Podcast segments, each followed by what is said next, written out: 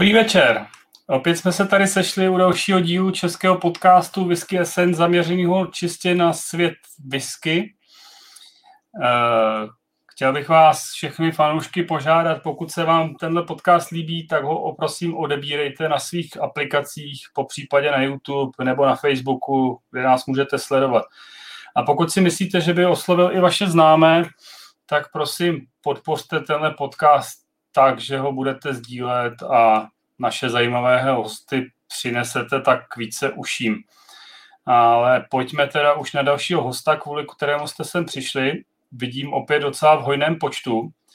A jestli už máte nalitou nějakou dobrou whisky, tak prosím přivítejme Zdenyho Kortyše, majitele jednoho z nejlepších whiskybarů u nás, ambasadora velké společnosti, sběratele, odborníka na whisky a irskou zvlášť. Krásný večer, Zdeny. Jsem moc rád, že jsi přijel pozvání a věřím, že spolu strávíme pěkný večer, kdy se naši fanoušci dozví spousta zajímavostí o tobě a tvém životě z whisky. Krásný dobrý večer z Olomouce a jsem také velice rád, že si dneska můžu, můžu s, s tebou a, a s ostatními takhle příjemně popovídat uh, o whisky a u whisky zejména v téhle době, která pro nás byla taková trošičku náročnější a, a doufejme, že už se budeme teďka potkávat trošku více, více osobně, prezenčně, in person a že už to bude teďka takové trošku veselější. Nicméně v tom je trošku ten náš whisky svět fajn, že si takhle můžeme nalít skleničku a bavit se o tom, co nás, co nás baví a co máme takové společnou tu naši, tu naši velice příjemnou uh, whisky komunitu. Tak super, když jsi zmínil tu skleničku, co jsi si nalil na dnešní večer? Uh, já jsem měl normálně z toho velké trauma, abych uh, tady uh, se nějak nestrapnil, nebo abych, abych vybral nějaké vhodné, vhodné vzorky. Tak já jsem to pojal, to, co vlastně je pro Black Stuff uh, typické. Takže uh, my jsme začali jako irský pub, Irish pub, když jsem se já vrátil z Irska, takže pro nás první volba byla, byla irská whisky. Potom jsme přešli samozřejmě díky, díky um, nabídce skotských palíren do Skotska a tím, že jsme tady za Olomoucí kdysi začali destilovat také velice kvalitní whisky, tak i tu českou whisky jsem si dneska nachystala. Ale úplně ten můj první teda vzorek, a ten můj první irský Taošán večera je whisky, na které jsme začínali a já jsem ji měl i v degustaci na Svachovce, 12-letý starý uh, Jameson uh, Special uh, Reserve. Uh, je to whisky, která se dneska ještě pořád jako dá koupit někde v nějakém zapadlém velkou obchodu, ale za mě je to fantastická, fantastická whisky s velkým single pot styl podílem, hodně sudy na sherry a, a na tom já jsem uh, vyrůstal. Uh, vzpomínám si, že jsme na tady téhle whisky strávili pár pěkných večerů. Tak skvělý. Tak slanče. Slunčová na zdraví.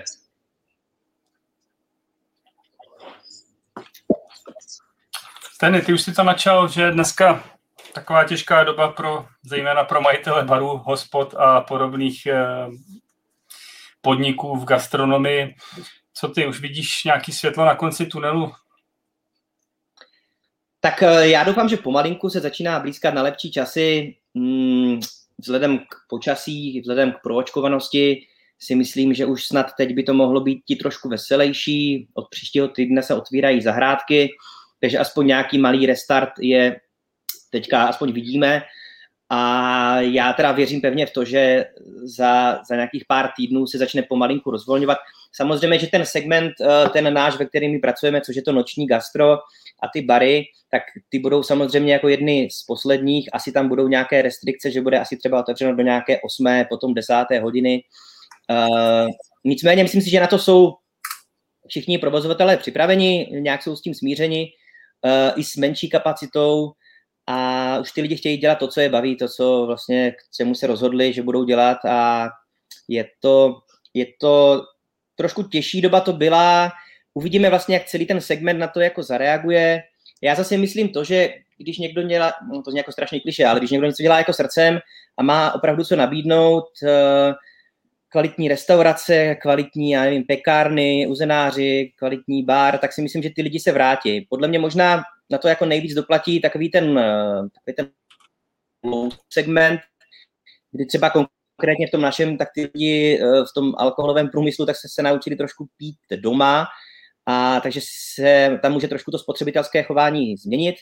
Nicméně ty dobré podniky, ty dobré provozy si myslím, že nebudou mít o zákazníky nouzy a že nějak se to, to zvládne. Já jsem optimista. Tak já, já pevně věřím, že opravdu ty lidi se brzo vrátí. A jak konkrétně těžký vlastně to bylo pro vás tady to období, prostě, který jste měli zavřený. Já vím, že jste s nějakým způsobem se snažili neustále edukovat vlastně tu, ten whisky komunitu a, a další lidi přivádět k, ke kvalitnímu pití. Tak jak to pro vás teď ten poslední rok byl náročný? Tak ono vlastně, když to začalo, že jo, ten rok zpátky, tak uh, zavřelo se nějakého, že jo, 16. března, což pro nás 17. března je ten největší irský den v roce. Takže jsme byli připraveni na uh, svatého Patrika, měli jsme nakoupeny zásoby a všechno a uh, to jsme si nedokázali vůbec představit, že se něco takového mohlo stát a, a to jsme vlastně ještě nevěděli, že o co nás čeká. Došlo vlastně tam k tomu, že nějak jsme na to nebyli připraveni, uh, docela se jako uh, ty restrikce tak náhle prostě na nás valily, že jsme nemohli vlastně nic si naplánovat, kolikrát se na chvilku rozvolnilo, my jsme nakoupili zásoby všeobecně v gastru a potom, potom se spousta věcí vyhazovalo nebo se to snažilo prostě nějak prodat s nějakou velkou, velkou slevou. Takže nejvíc na nás působila taková ta nejistota, že jsme vlastně nevěděli, nevěděli co, co bude. E, také vlastně i v tom prosinci, když se, když se na chvilku rozvolnilo, tak eh, vlastně to gastro se zavřelo po týdnu, aniž by byly nějaké pevná, relevantní data. Já si vůbec nechci stěžovat. Vůbec si, jako, ať to nepřipadne někomu, že bych si já tady jako brečel a stěžoval, to v žádném případě.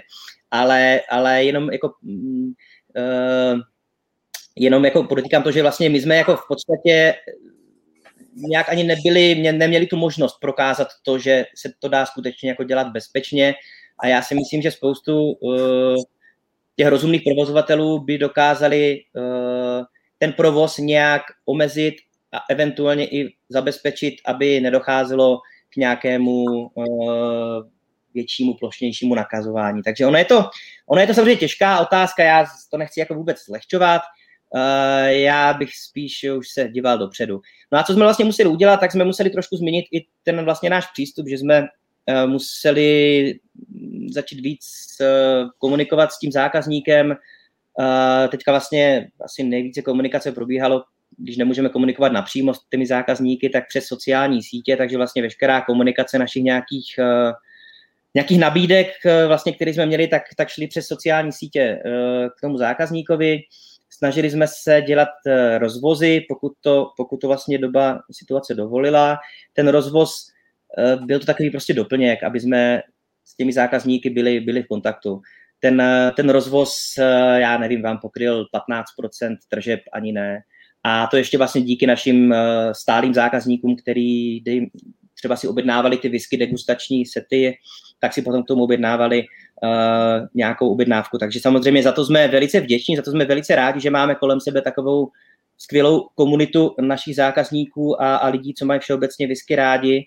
A uh, jak si potom nastínil, tak jsme, tak jsme potom začali mm, ty online degustace dělat a to si myslím, že bylo docela fajn i pro nás, že jsme, že jsme neustále museli aspoň něco vymýšlet tady v té době, Eh, která nebyla úplně veselá, tak docela tohle to bylo fajn. Já jsem měl možnost potkat eh, skvělý lidi, eh, buď přímo v Blackstaffu, že za námi přijeli, nebo, nebo jsme se propojili přes internet a společně jsme tu degustaci vedli.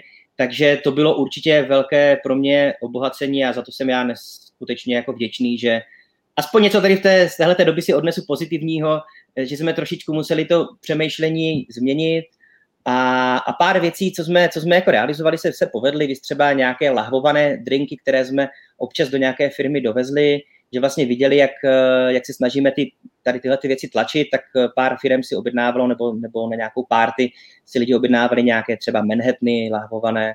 A, a třeba taká díky tomu máme spolupráci se známým tady mm, barbershopem, tak vlastně od nás budou brát lahvované, uh, botlované Manhattany, Uh, takže, takže něco, něco ta doba určitě jako přinesla, nějaké, nějaká pozitiva. Takže tohle to bylo pro nás taková trošku i challenge, uh, že v podstatě jako, že jo, nebejt rok aktivní, to se nikomu nechce, no, prostě ten rok uh, byl, byl takový zvláštní a, a člověk potom musel přepnout a říct si, hele, prostě je to, jaké to je a musíme se tomu, tomu postavit, čelit a zkusit vymyslet něco, aby jsme, aby jsme mohli fungovat. No, já myslím teda osobně, že, že jste to jakoby navenek zvládli velice pěkně a, a dobře a vlastně byli jste inspirací i pro ostatní jakoby bary. A myslím si, že, že to teda opravdu tohleto téma smutnější opustíme. Mě by docela zajímalo, když už teda koukáš do budoucnosti s barem, jak jsi s barem začal? Co tě vlastně k tomu přivedlo? Tak Proč úplně bar? prapůvodně, úplně prapůvodně uh, uh, moje maminka kdysi pracovala pro jednotu. A jednota byla něco jako restaurace a jídelný raj, takže já jsem nějak tak odmala, odmala jsem s maminkou, která byla instruktorka, tak kontrolovala ty, ty mm, bary a ty, ty zadototáče, ty, ty restaurace. A tak nějak jsem v tom jako vyrůstal a potom moje maminka tady koupila v centru města dva domy a byla tady taková jako normální hospoda, taková nálevná, ale vzpomínám si, eh, že jsme s mamkou vyrazili do Vídně a tam jsme byli kousek od Maria Hilfenstraße v nádherným Irish pubu. A, a tam jsme si dávali svoj, svoj první, a to jsme si dávali single módku, byl Oben, tak jsme si s mojí mamkou dávali tam krásného panáčka a říkali jsme, že takhle třeba jednou bychom mm, si představovali ten náš, tu naši díru, uh, tu nálevnu, uh, aby se to změnilo. Takže nějak jsem v tom vyrůstal. No a potom po střední škole, já jsem nějak, že byl v tom oboru, tak jsem vyrazil studovat do, uh, do Opavy na hotelový management, takže maminka ze mě chtěla mít potom ještě hoteliéra, no a takže mm, během té, té vošky té vyšší odborné školy jsem vyrazil na stáž do Irska. Tehdy to ještě bylo přes agenturu a musel jsem posílat CV a motivační dopis. V Irsku jsem si musel vystát frontu na imigračním, dostal jsem takovou, to se jmenuje Alien Card, takže jsem byl jako vetřelec. Alien Card jsem dostal a byl jsem tam vlastně na, na praxi a půl roku a pak jsem se vrátil dodělat si tady ty studia a potom jsem zvažoval, že bych v tom Irsku si udělal takový hotel management kolečko uh, na tři roky. Uh, vrátil jsem se tam. Akorát ten hotel management jsem si tam neudělal to kolečko, protože ono to bylo strašně špatně placený, ale já jsem potom víceméně tím, že jsem potřeboval že jo, platit nájem a všechno a, a ty večírky samozřejmě, že jo, takže jsem pracoval skoro v každém tom departmentu, kde ten hotel management byl samozřejmě jako Každý jsem začal od eh, porcelánového volantu, takže jsem umýval záchody na tom hotelu, uklízel jsem, pak přes eh, restauraci a přes bankety, které jsou v Irsku, ty bankety, oni tam mají, že jo, Irové slaví úplně všechno, pohřby, svatby a to tam je velký biznis, takže v tom banketingu tam to byla hodně tvrdá škola. A dostal jsem se vlastně i do baru a tam jsem postupně se dostal i, i ke koktejlům, k whisky a začal nějak jsem se o to víc zajímat. A vlastně potom v roce 2003, jak jsem se vrátil zpátky do Čech, tak jsem začal nějak Blackstaff postupně přebudovávat do toho irského stylu. Trošku to má výhodu ten náš dům, že on je, to je starší zástavba v historickém centru v Olomouci, domu svatého Václava, kde náhodou plánovali výlet do Olomouce, tak jsme přímo v centru, takže máme tady krásné uh, klenby, uh, cihlové stěny, takže docela to šlo potom postupně do toho stylu uh, překombinovat a přetransformovat. A ten bar to je takový prostě neustálý koloběh. Já jsem tady víceméně teďka už na věci okolo. Za bar mě už nepustí, že už jsem jako pomalý, že si víc povídám, než, než prodávám. Asi bych už ty drinky ani nezvládl, protože kluci jsou fakt profíci. Takže já jsem spíš od toho povídání si s lidmi a jsem tady hlavní údržbář a, a takový jako kluk pro všechno, ale, ale tak to asi jako má být. No. No a jak, jak takový klub pro všechno údržbář vlastně z teda té nálevny výčepny dostane bar mezi nejlepší bary v republice a to nejenom s ohledem pohledu whisky, ale mám takový pocit, že byste získali i ocenění, co se týče piva, že jo? To bylo Bar Awards a tam se hodnotil jako pub, takže bylo tam i vlastně jako kdyby ta nabídka komplexní, takže nejenom whisky, ale i ostatní, ostatní mm, produkty. A jak se to eh, stane? Takhle dlouhá cesta u, ujít prostě k takovým výsledkům. Možná, možná to bude inspirativní, někdo přemýšlí prostě, že by taky ve svém městě nazrál čas otevřít takovýhle zaměřený bar a docela by to zajímalo Ty máš rád pivo, že jo? Já mám rád pivo a whisky, no. Tak on je ten základ hodně stejný, takže... Tak když si vzpomeneš rok 2003, tak eh, v roce 2003 si přesně podle vyvěsního štítu na restauraci si poznal, co tam budou čepovat. Když tam byl Plzeň, tak věděl, že mají prostě desítku Gambrinus a, a dvanáctku Plzeň. Takže když jsme vlastně otvírali, tak eh, my jsme chtěli tou eh, cestou toho anglosaského světa, že vlastně v tom baru máš několik druhů, dneska už je to jako běžná věc, takže vám to připadne asi jako úsměvný, ale v tu dobu vlastně to bylo úplně jiné. Takže my jsme chtěli jít tady tou anglickou irskou cestou, že budeš tam mít několik výčepů, kde budeš mít různý pivní styly. Takže my jsme původně museli ty Čechy naučit i uh, rozlišovat to, že pivo není pouze ten ležák, že pivo pouze není ten, to naše, na které jsme zvyklé, ale že existují i jiné pivní typy, jako je třeba stout, jako je třeba ale, jako je třeba z jablek cider. Takže jsme, když jsme otvírali, tak jsme tady měli jedno české pivo, dvanáctku a k tomu jsme měli, jestli si vzpomínáte na Kelta, Kelt uh, pivovary Staropramen, měli takový alá český stout. Uh, my jsme vařili v Ostravě. Nebyl teda vůbec jako špatný. Uh, měli i pěkné sklenice, takový speciální výčep, takže začali jsme na tom Keltovi a měli jsme tady asi dvě nebo tři čepovaná piva. Nakoupili jsme nějaké, nějaké whisky, takže zejména irské a asi že klasickou single malt šestku, Classic Six, v tu dobu ještě nebyl moc velký výběr. Já vím, že jsem v těch prvních letech jsem jezdil do Prahy ke kratochvílovcům, kteří měli, kteří měli na tu dobu fantastický výběr. Takže jsme postupně od toho piva jsme ty lidi vlastně naučili jako kdyby zkoušet nové věci. Takže jsme jim potom uh, představovali nějaké nové pivní styly, uh, rozšířili jsme nabídku těch piv. Dneska tady máme vlastně na čepu máme 10, 10 uh, čepovaných piv takže dnes ta doba už je zase úplně jiná. A je, to se vůbec nedá, nedá porovnat. Takže postupně jsme vlastně museli, abych to řekl od počátku, naučit ty lidi pít i něco jiného, trošku uh, zahodit takovou tu národní hrdost, že my děláme nejlepší pivo a prostě pivo je jenom to, co pijeme ty ležáky a Pilsner style. Takže jsme je naučili i pít uh, stouty a ale, postupně jsme to rozšiřovali. No a vlastně to samé nastalo ve whisky, že jsme postupně tu whisky rozšiřovali, i, i mm, irské whisky, skotské whisky. E, já jsem občas udělal nějakou degustaci pro ty lidi, ta doba byla tehdy úplně jiná, že jo? takže to bylo trošku složitější než je dnes v době, v době internetu.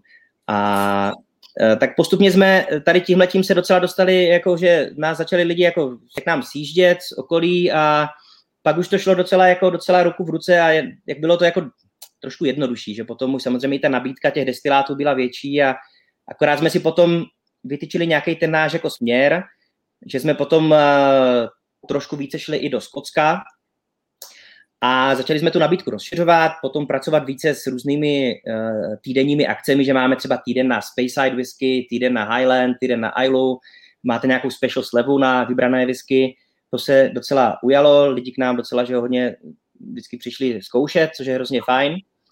No a do toho další věc jsou koktejly, takže tady jsou šikovní barmani, kteří hodně jsou aktivní na té barové scéně, takže jsme se začali i hodně věnovat koktejlům, takovým těm klasickým Manhattan, Old Fashion, uh, whisky sour, penicillin, kluci začali míchat vlastní, vlastní různé uh, infuze, báze, uh, fermentují si, takže jsou, jsou šikovní, takže uh, jestli někdo byl v New Yorku a byl, což je náš takový velký vzor, bar Dead Rabbit, Dead Rabbit byl několikrát vyhlášen jako nejlepší bar na světě a je to, jsou to Irové, mají i svoji whisky a mají Irish pub, kde si dáš dobré pivo, dáš si dobrýho panáka, ale zároveň si dáš tam i dobrý koktejl.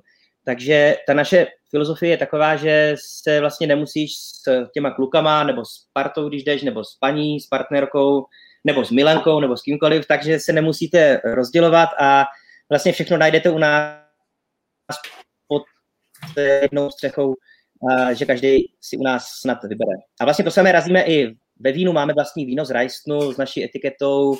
My jsme trošku na ty privátní etikety takový trošku ulítli. A máme i vlastní kafe a snažíme se prostě od každého mít to, mít to dobré. Nebudu říkat, že nejlepší, nemáme patent na rozum, to vůbec ne, ale snažíme se mít ty věci kvalitní a dělat ty věci, ty věci dobře. Takže, takže ta inspirace teda opravdu vzešla z Irska a z irského stylu hospody, když to tak řeknu. Určitě ta pohostinnost, já jsem to vždycky rád citoval, že jak Irové říkají, že v hospodě a v kostele jsme si všichni rovni, tak se mi strašně líbil ten irský přístup, jak tam prostě najdeš v neděli, oni chodí v neděli Irové do hospody, že jo, po obědě, tak tam prostě o půl druhé najdeš tu babičku, která tam má toho Guinnesse, najdeš tam mladý kluky, najdeš tam uh, biznismeny, zedníky, ale všichni jsou, uh, jsou velice příjemní uh, a jsou v tom pubu, protože si to chtějí užít. Což, což taky vlastně zpočátku bylo takové, že když jsme otvírali, tak uh, jsme se snažili nastavit to, aby ta obsluha byla příjemná, aby byla komunikativní, aby, aby s těmi lidmi si hodně povídali a aby ten člověk si skutečně tu návštěvu u nás užil. Uh, ne, aby se ten člověk chodil k nám nudit, že si dá ty svoje obligátní tři kousky, ale aby po každý prostě objevil něco nového, aby to byl pro něj zážitek a to je třeba vlastně já taky strašně rád vařím, strašně rád jím, bohužel je to vidět, uh, takže chodím rád do restaurace, kdy si dám jídlo, které si doma neudělám. A stejně tak by to mělo být v tom baru, že si dáš věci, které třeba běžně doma nenajdeš. Mm-hmm. Ty už je to nakousl, ono vlastně celý tohleto gastronomie padá a zrůstá s tím, jaký máš personál. Uh, to znamená, ty, ty vlastně ty barmany je asi udržet v současné době velice těžký, že jo? nebo prostě jakoby při, vy, vyškolit si barmana takového prostě, který ti tu hospodu udělá, to je asi, asi dost těžký. Jak, jak se to daří tobě, nebo jak se to dařilo tobě? Tak já myslím, že mám to štěstí na sami, sami uh, kolegy, kteří jsou opravdu uh, učenliví, uh, vzdělávají se a mám to štěstí, že máme stálej tým. Uh, docela to zaškolování vlastně v Blackstaffu, než, než ten člověk se dostane za ten bar, uh, tak to chvíli trvá než, než si vlastně projde všechny ty whisky. Já jsem vždycky razím to, že bych všechno si měl na, naskoušet, nachutnat, takže uh, kluci docela jako hodně skutečně kteří jsou za barem, tak by měli mít přehled o těch produktech a vést tím hostem nějakou fundovanou diskuzi. Ty slečny, které máme na place, tak musí být milé, příjemné. Musím říct, že po těch měsících a uh, rocích třeba než dostudují, když jsou tady volomouci, tak už potom mají velký přehled o whisky a frajer, který s něma jednou bude chodit, tak to bude mít těžký, protože opravdu ty potom jako ví o whisky docela hodně. A holky jsou taková ta spojka mezi tím produktem a mezi vlastně tím hostem. Sám víš to, že když půjdeš do baru, do restaurace, kde bude protivná obsluha, tak můžeš mít cokoliv v nabídce, skvělý stejky, skvělý whisky a ta obsluha bude prostě protivná, tak ti zkazí celý ten zážitek a ten host se už tam mnohdy třeba nevrátí. Takže je velice důležitý ten, ten lidský element uh, aby skutečně to fungovalo, mít dobrý produkt, ale zároveň mít, mít i ty lidské zdroje. Takže to je klíčové. A zejména takový uh, ti barmani a ty lidi, kteří jsou skutečně uh, pro ten provoz nezbytně nutní, tak uh, musí v tom baru prostě být díl, protože já bych řekl, že třeba tady to zaškolování trvá rok, rok a půl, než se do toho jako pořádně dostaneš. A to si myslím, že je ještě málo, že i, i delší dobu to trvá. Takže uh, já mám fakt to štěstí, že kolegové jsou tady už se mnou nějaký, nějakou dobu, a takže perfektně, perfektně vědí, co prodávají. A nebo ti, kteří jsou noví, tak jsou skutečně velice učenliví, takže jezdíme na různá školení. A teďka noví, kteří tady jsou, tak mají slíbený výlet do Skotska, takže snad už brzy ho, ho uskutečníme. Tak to přeju vám, ať vám to vyjde. A já jsem se chtěl zeptat, že jste teda především whisky bar, Kolik, kolik teda, kdo by k vám zavítal, prostě kolik máte aktuálně otevřených lahví na menu? No, my uh, se snažíme ty uh, lístky, které jsme si vlastně sami navrhovali, které jsou vyměnitelné, tak se snažíme to průběžně doplňovat, uh, ty sekce. Uh, nicméně my jsme i teďka vlastně během covidu jsme neustále doplňovali nové a nové lahve. Takže uh, to přesné číslo, vidíš, to je, dobrá, to je dobrý point. Já myslím že musím to nechat kolegy spočítat, jaký máme teďka aktuální nabídku lahví. Ale uh, úplně přesně, přesně jako nastudováno to nemáme, ale, ale doplníme. Nicméně ty, vlastně ty whisky se snažíme prostě pořád dokupovat. A to znáš sám z toho whisky světa, že některá lahev ti dojde, uh, nedá se už sehnat, nebo třeba se dá koupit za úplně prostě jiný nesmyslný peníze uh, na českém trhu, protože musí mít český kolek. Takže někdy prostě ty, uh, snažíme se tu kartu doplňovat, ale někdy prostě není úplně aktuální. Uh, teďka jsme doplňovali český whisky a japonský whisky a teďka se chystáme právě trošku doplnit i to Irsko, které prostě neskutečně teďka chrlí uh, nové a nové stáčení, jenom vlastně během dnešního dne, tak přibyly tři nové stáčení v Irsku během jednoho dne, takže skutečně, jak se pořád na to snažíme reagovat a dokupovat ty lahve, tak máme jeden problém. Jo, jo že je nemáme na té, na té kartě někdy, takže je dobré právě tam komunikovat s tím barmanem, aby ti doporučil, co máme nového. A nebo uh, uh, uh, teď jsem to zapomněl, teď jsem to zapomněl. To nevadí, tak já se tě zeptám ještě, co, co je vlastně takový za ty poslední roky takový váš největší evergreen, co si jako lidi objednávají nejčastěji, protože my samozřejmě vyskaři máme doma taky, taky svoje oblíbené kousky, ale docela by mě zajímalo, co, co je to jakoby na baru. Na baru v Olomouci. Tak, uh, u nás uh, během posledních let jsme se asi fakt uh, trošku z té irské spíše více přeorientovali na tu skotskou. Uh, my jsme vlastně od roku 2013 Artback Embassy, takže jsme ambasádou Artbagu což jsou vybrané buď bary, anebo, nebo prodejny, eh, shopy, kde máš nějakou zvýšenou nabídku artbagu, kde se většinou objeví ty nové, nové lahve. Takže u nás samozřejmě hodně funguje i uh, artbag a ostatní uh, whisky a na kouřené whisky. Zároveň úplně parádně funguje samozřejmě uh, Skotsko, uh, single malty ze Speyside a řekl bych, že teďka v poslední době i česká whisky. Česká whisky má velký boom, my i tím, že spolupracujeme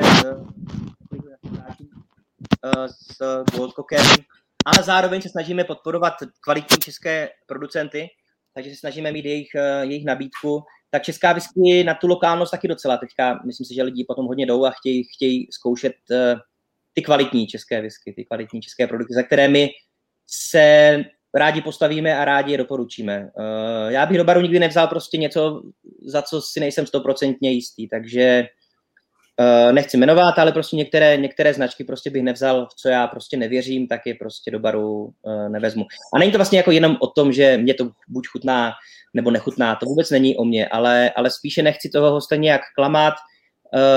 Každý férový producent u nás má dveře otevřeny, Eh, my strašně rádi se vždycky kamkoliv přijedeme podívat, eh, snažíme se po těch, eh, po těch i palidnách jezdit, když to, když to vlastně situace dovolí, ale prostě chceme mít tady ty, jak už jsem zmiňoval, ty kvalitní, kvalitní věci, aby jsme se za ně mohli postavit a směle je těm hostům, hostům doporučovat. A, a zaplať pámbu tady teďka těch produktů i třeba z české, z české scény je, je dostatek několik, takže v tom vidím jako také velké plus. Ty to určitě budeš vědět, dneska je Mezinárodní den koktejlů. Přesně tak. Jak, jak, jaký koktejl by si jako, nebo co máš ty nejradši koktejl na bázi whisky? Já jsem takový, takový jako old schoolách, taková konzerva, takže já bych určitě všem doporučil uh, Manhattan a Manhattan je whisky, uh, vermouth a bitter, ideálně angostura nebo nějaké orange bitter a když je to ze skotské whisky, tak je to Robroy, a já bych doporučoval nějakou whisky, která je spíše taková ta, mm, řekl bych více, má ovocných tónů, takže nějaký Speyside eh, nebo eventuálně nějaký blend, který má větší sherry content, tak nechat si udělat uh, robroje na nějaké pěkné, pěkné uh, Speyside uh, whisky nebo nějaké pěkné blendované s sherry, třeba, já nevím, jestli můžu jmenovat Chivas 13, je na to parádní. Takže Manhattan Robroj je za mě skvělý drink, a nebo jestli má někdo rád nějaký silnější, tak klidně ještě old fashion, old fashion klasický že jo, drink, uh, dá tam pětku bourbonu, ať to má pořádně grády, uh, kombinaci orange a uh, angostury. A ty klasické drinky jsou skvělé, nebo teďka fungují parádně saury, že jo, whisky sour, uh, drink, který se skoro vůbec nepil a dneska má takový boom. A zejména v něm fungují ty peated uh, whisky, takže nechat si udělat nakouřený sour je naprosto skvělá věc a a ty lepší bary určitě jako saury mají, mají v nabídce, takže se vůbec nebojte si, ty, ten bílek je pasterovaný, takže tam jako nemáte vůbec, ne, nemusíte mít obavu. Fajn. Uh, ty už si to nakousl teda, že první whisky single malt si ochutnal s maminkou ve Vídni? Nebo Bylo to ještě tady v Olomouci, první single mod, kdy tady byl taky irský bar, který měl Scott. Uh, jak on se to jmenoval, jo? Graham, ano, se to jmenovalo Crack, Crack, jo, jako, jako zábava, srajíc. Tak tam jsme taky s maminkou si dávali, jsme tam koukali na tu, na tu Classic Six a říkali jsme si, jak vůbec ten panák prostě může stát 120 korun, tehdy stál nekřesťanských 120 korun. A, a dával jsem si Oben, dával jsem si Oben, protože jsem někde o tom četl a tohle bylo tak podle mě tak rok, já nevím, já jsem měl tak čerstvý 18 si myslím, že když jsme si dávali tady toho panáka, takže to je, to je rok nějakých 97, tak nějak, myslím si, že. To tady, že fungovaly základní blendy a, a uh, tohle bylo pro nás úplně něco jako scifidáci, prostě tak, tak jako drahýho panáka a, a bylo to něco, takže si to pamatuju do, dodnes. No a potom jsme vlastně vyrazili podívat se i do té Vídně a tam si vzpomínám v tom Irish pubu, jak jsme si dali ten Oben a mám ještě možná někde fotky, někde, jak jsme si to potom nechávali, barevné fotky vyvolávat, jak jsme byli v tom krásném pubu a tam měli takové ty irské dekorace, různé ty zrcadla a ty harfy a, a bylo to tam strašně jako útulné. A to se mi právě na tom líbilo, na tom irském stylu, ta útulnost a ta taková ta pohodová atmosféra, že prostě člověk si dá člověk si dá dobrý drink a může si vlastně užít ten večer a aniž by se nějak musel ukazovat. To je vlastně i jako Blackstaff. No. Blackstaff není úplně ukazovací bar, že by se tady holky fotily na Instagram. A je to spíš jako místo, kde, kde potkáš jako spoustu jako zajímavých lidí a, a ty lidi kolikrát ani jako nechtějí být viděni a chtějí si prostě dát jako dobrý drink a užít si, užít si jako ten okamžik.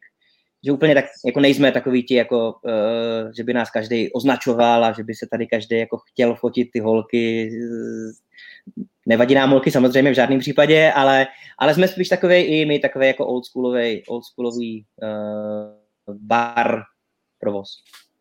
Takže Oben byla whisky, která si tě získala k whisky, nebo potom ta cesta byla ještě delší a trnitá? Mám-li to takhle říct? Hele, cesta byla trnitá. Já jsem se, já jsem se nějak uh, začal učit potom, jak jsem byl v Irsku. Uh, bohužel já jsem byl v Irsku v tom špatném období, když irská whisky neměla takový boom a 39 palíren, jako má dnes, ale já jsem byl tam pořád za, ty, za té doby té čtverky, takže jsem jako neměl moc možností, kam se vypravit, uh, takže to jsem objel. Uh, jeli jsme se i podívat ještě do Kilbeggan, do muzea. A tak nějak jsem postupně, začalo mě to bavit, pak jsem se ještě vypravil do Skotska uh, na pár týdnů, a tam jsem uh, byl v Glentaretu, tam se mi taky strašně líbilo. A nějak tak jsem postupně se začal do toho dostávat kolem toho roku 2000 a po tom návratu uh, v tom roce 2003, tak uh, jsem víc a víc o to začal zajímat. Vzpomínám si, když jsem občas napsal nějaký článek nebo něco, jak jsem složitě dohledával ty informace, že to není jako dnes, že si člověk vezme ročenku, podívá se na blogy, podívá se na internet a hnedka má ty informace tehdy člověk musel studovat z různých knih, eh, které se ještě velice špatně zháněly eh, a ty informace byly skutečně omezené. Dneska, dneska ta doba, minimálně tohle má tu výhodu, že se dostaneš k těm jako fajn informacím, pokud člověk filtruje, nějak se že ho naučí v tom, v tom hledat eh, v těch různých zdrojích, tak v tomhle ta doba je hrozně, hrozně fajn. Trošku je možná škoda, že víc jsme v tom online novém světě, než v tom reálném někdy, ale uh, člověk si z toho musí vzít to dobré a prostě uh, uh, žít ten život. Stejně jako u mě whisky je to, že si dám ten drink, tu whisky, ten dram v baru. Já třeba moc doma nepiju. Já mám doma jednu karafu z whisky, kde mám přelitou single maltku a když musím dělat nějakou prezentaci nebo nějaký článek, tak si naleju panáka jenom, abych se dostal do toho můdu. Ale já si prostě u whisky musím v baru povídat uh, s kamarády nebo třeba s lidmi, kteří tady přijdou na, na drink. Rád si o tom povídám a je to pro mě takový jako společenský prostředek. Uh, to je pro mě prostě whisky. Uh, je to takový ten fajn katalyzátor, že člověk prostě vypne, povídá si a, a vůbec to není o tom alkoholu. Vůbec, já jsem říkal, to vůbec není o tom, že bych, do, do, nebo člověk i všeobecně v tom baru si musel dát těch 40%. To je vidět i teď, jo? To je vidět i teď, jak, jak ty lidi jsou doma a jak jim vlastně chybí ten sociální kontakt.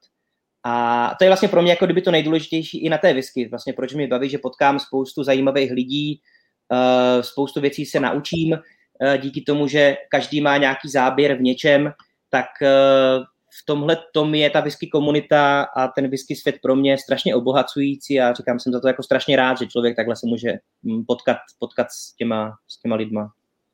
Tak ono zase na druhou stranu, každý z nás, kdyby bydlel nad barem, tak asi taky doma už nemá žádný lahvy. Mojich 50 kroků dolů je to docela fajn, jako má to své výhody, no. Jo, jo, jo, je to tak. Takže v podstatě z tvýho pohledu to nebyla láska na první pohled, ale jak se říká, ty jsi se k whisky jakoby postupem času propil.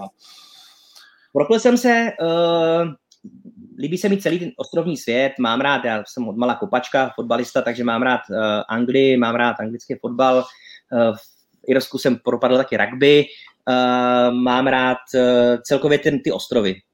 A nějak jsem se prostě k tomu dostal a jakmile jsem že ho navštívil ty palírny, tak to prostě byla potom už jako láska na celý, na celý život, teda pro mě mojí paní, tak to prostě byla jako jasná volba, strašně se mi to líbilo.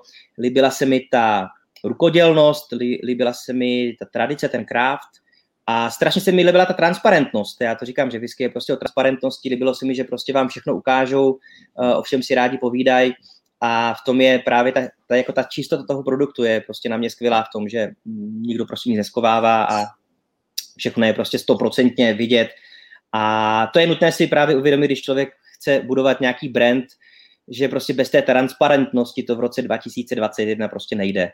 A to si myslím, že ti kvalitní producenti ví a můžeme se s tím setkat. A ten, kdo vlastně tady tou cestou jde, i u nás, tak má, jako myslím si, že velký úspěch a je to vidět i v té lokálnosti, že prostě rádi si za to připlatíme, za ty vlastně produkty, které jsou o něco dražší, než když to vlastně porovnáš se skotským core, ale tak to prostě nejde brát. Já to vždycky vysvětluji všem, nebo se snažím, že hele, prostě v tom Skotsku uh, ten wood management mají trošku nastavený jinak a a je to prostě neporovnatelné s tou naší malou produkcí, když, když u nás se produkuje v daleko menších, větších objemech, tak eh, se na tu cenu prostě nemůžeme dostat. A, a, ale, ale furt si prostě myslím, že ta whisky má svoji hodnotu.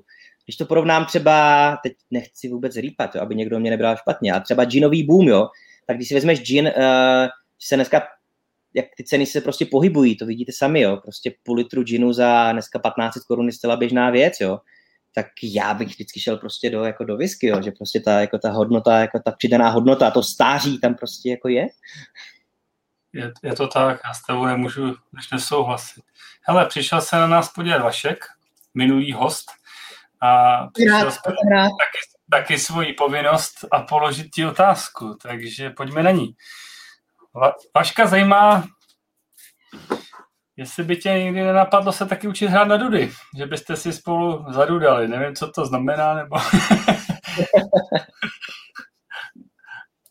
no to je krásné, to je krásný, já bych strašně rád a už, už teď se těším na ty, na ty edukační večery s Václavem, kdy se budeme učit hrát na ty dudy, no, akorát nevím, jak to budu doma vysvětlovat, že jsem na těch lekcích byl desetkrát a neumím teda vůbec nic, no, ale ale jo, jako beru, beru tě Vašku za slovo a zní to jako parádní nápad. Tak u Vaška se můžeš naučit spoustu jiných i dovedností. Nejenom hrát na duby. Ty už si o tom vlastně mluvil. Chtěl jsem vlastně se tě zeptat, co tě vlastně na whisky baví, ale asi už si o tom hovořil, že to je právě ta, ta komunita, ta otevřenost prostě a ten produkt samotný. Takže jestli bys si k tomu chtěl něco doplnit, nebo si myslíš, že to je takhle to, co tě momentálně jakoby ta whisky baví? Jako asi, asi už jsem to řekl. Já jsem si teda s dovolením teďka nalil tady druhý panák. Uh, pořád jsme v Jirsku. Já už tak, taky teda uh, piju druhý panák, takže... Co jsi zdal, Jirko? Co máš? Uh, mám tady le- Legic po, po Rioše. Předtím ten mám, jsem ten je dobrý. 18 letou zkoušu, takže teď jsem nějakou chuť přejít trošku na kouř, takže ta Rioja je velice povedená, ten Lejček taky mě zachutnal. No, to je přesně... Barvu. Skvělou barvu má, cihlovku. Je, je, to, je to moc příjemná whisky a opravdu sedmička za 750 korun ve srovnání s půlitrovým džinem za 15 je opravdu jasná volba. Přesně.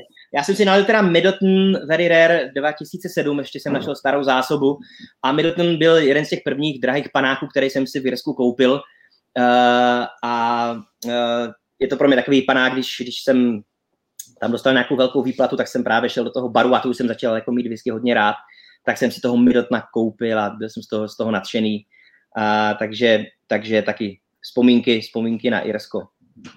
Takže ta whisky uh, pro mě je to, je to, ta komunita se mi jako hrozně líbí, líbí se mi, že skutečně ten, ten uh, svět je takový jako gentlemanský, ač tam máme spoustu dam.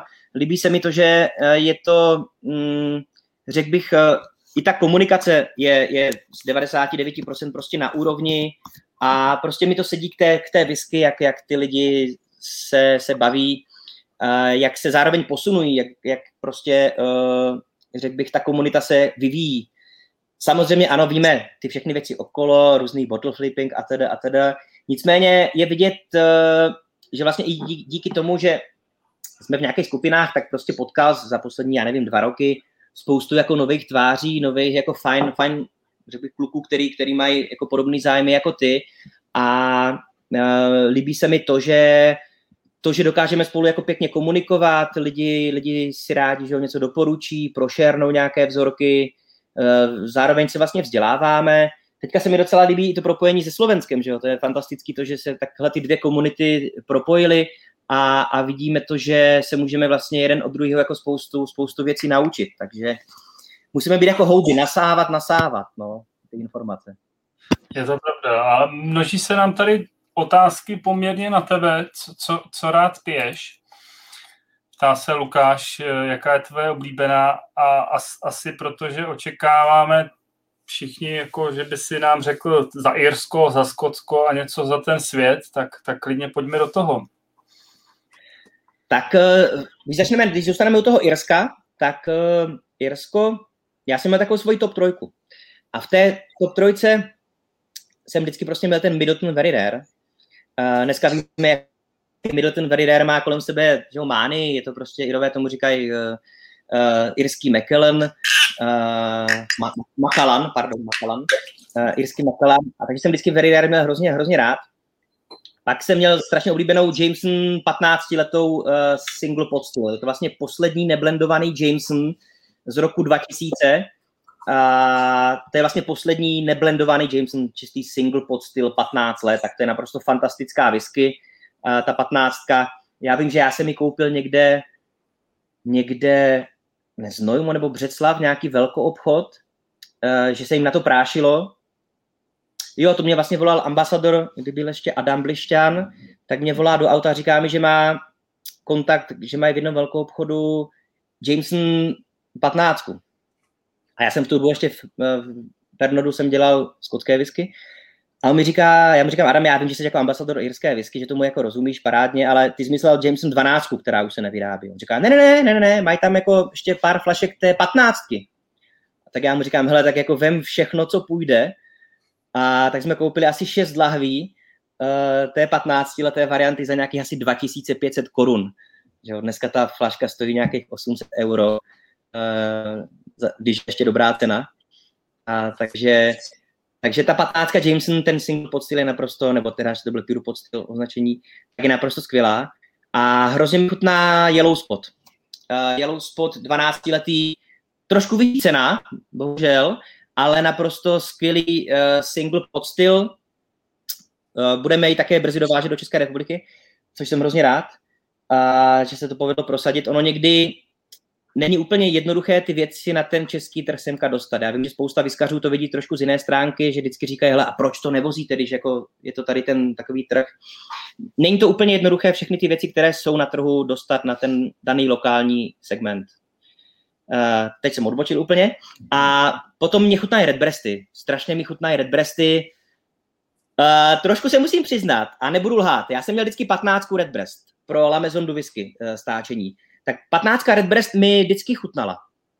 Nicméně potom, jak jsme teďka měli ten ultimátní flight těch Redbreastů a byly tam všechny vedle sebe, byla tam i ta desítka v té sudovce, dvanáctka v sudovce, pak tam byla, že jo, 15, 21 a 27 a první vzorek ještě byl Lustau. Tak uh, bych řekl, že ta 15 pořád mi chutná, ale ty procenta uh, tomu Redbreastu sedí víc taková hmm. ta olejovitost je tam fakt skutečně v těch vyšších, vyšších procentech. Takže tu 15 mám pořád rád, ale dneska bych tam možná zařadil i třeba, dejme tomu, tu desítku nebo ta 12 Red Breast eh, v sudové síle. Je fantastická. A v tom Dead Rabbitu, v tom irském baru v New Yorku, tak se dělá barmanské Irish coffee. A barmanské Irish coffee je, že používají místo klasické irské whisky, tak používají Redbreast v sudové síle do té irské kávy. Takže to musí být jako parádní nakopávač, parádní irská káva. Máš tam kafe, alkohol, cukr, takže potom jako si dáš tu kávu a jedeš, jedeš celou noc. To, to, to takže, je takže a, tohle je Irsko. Irsko.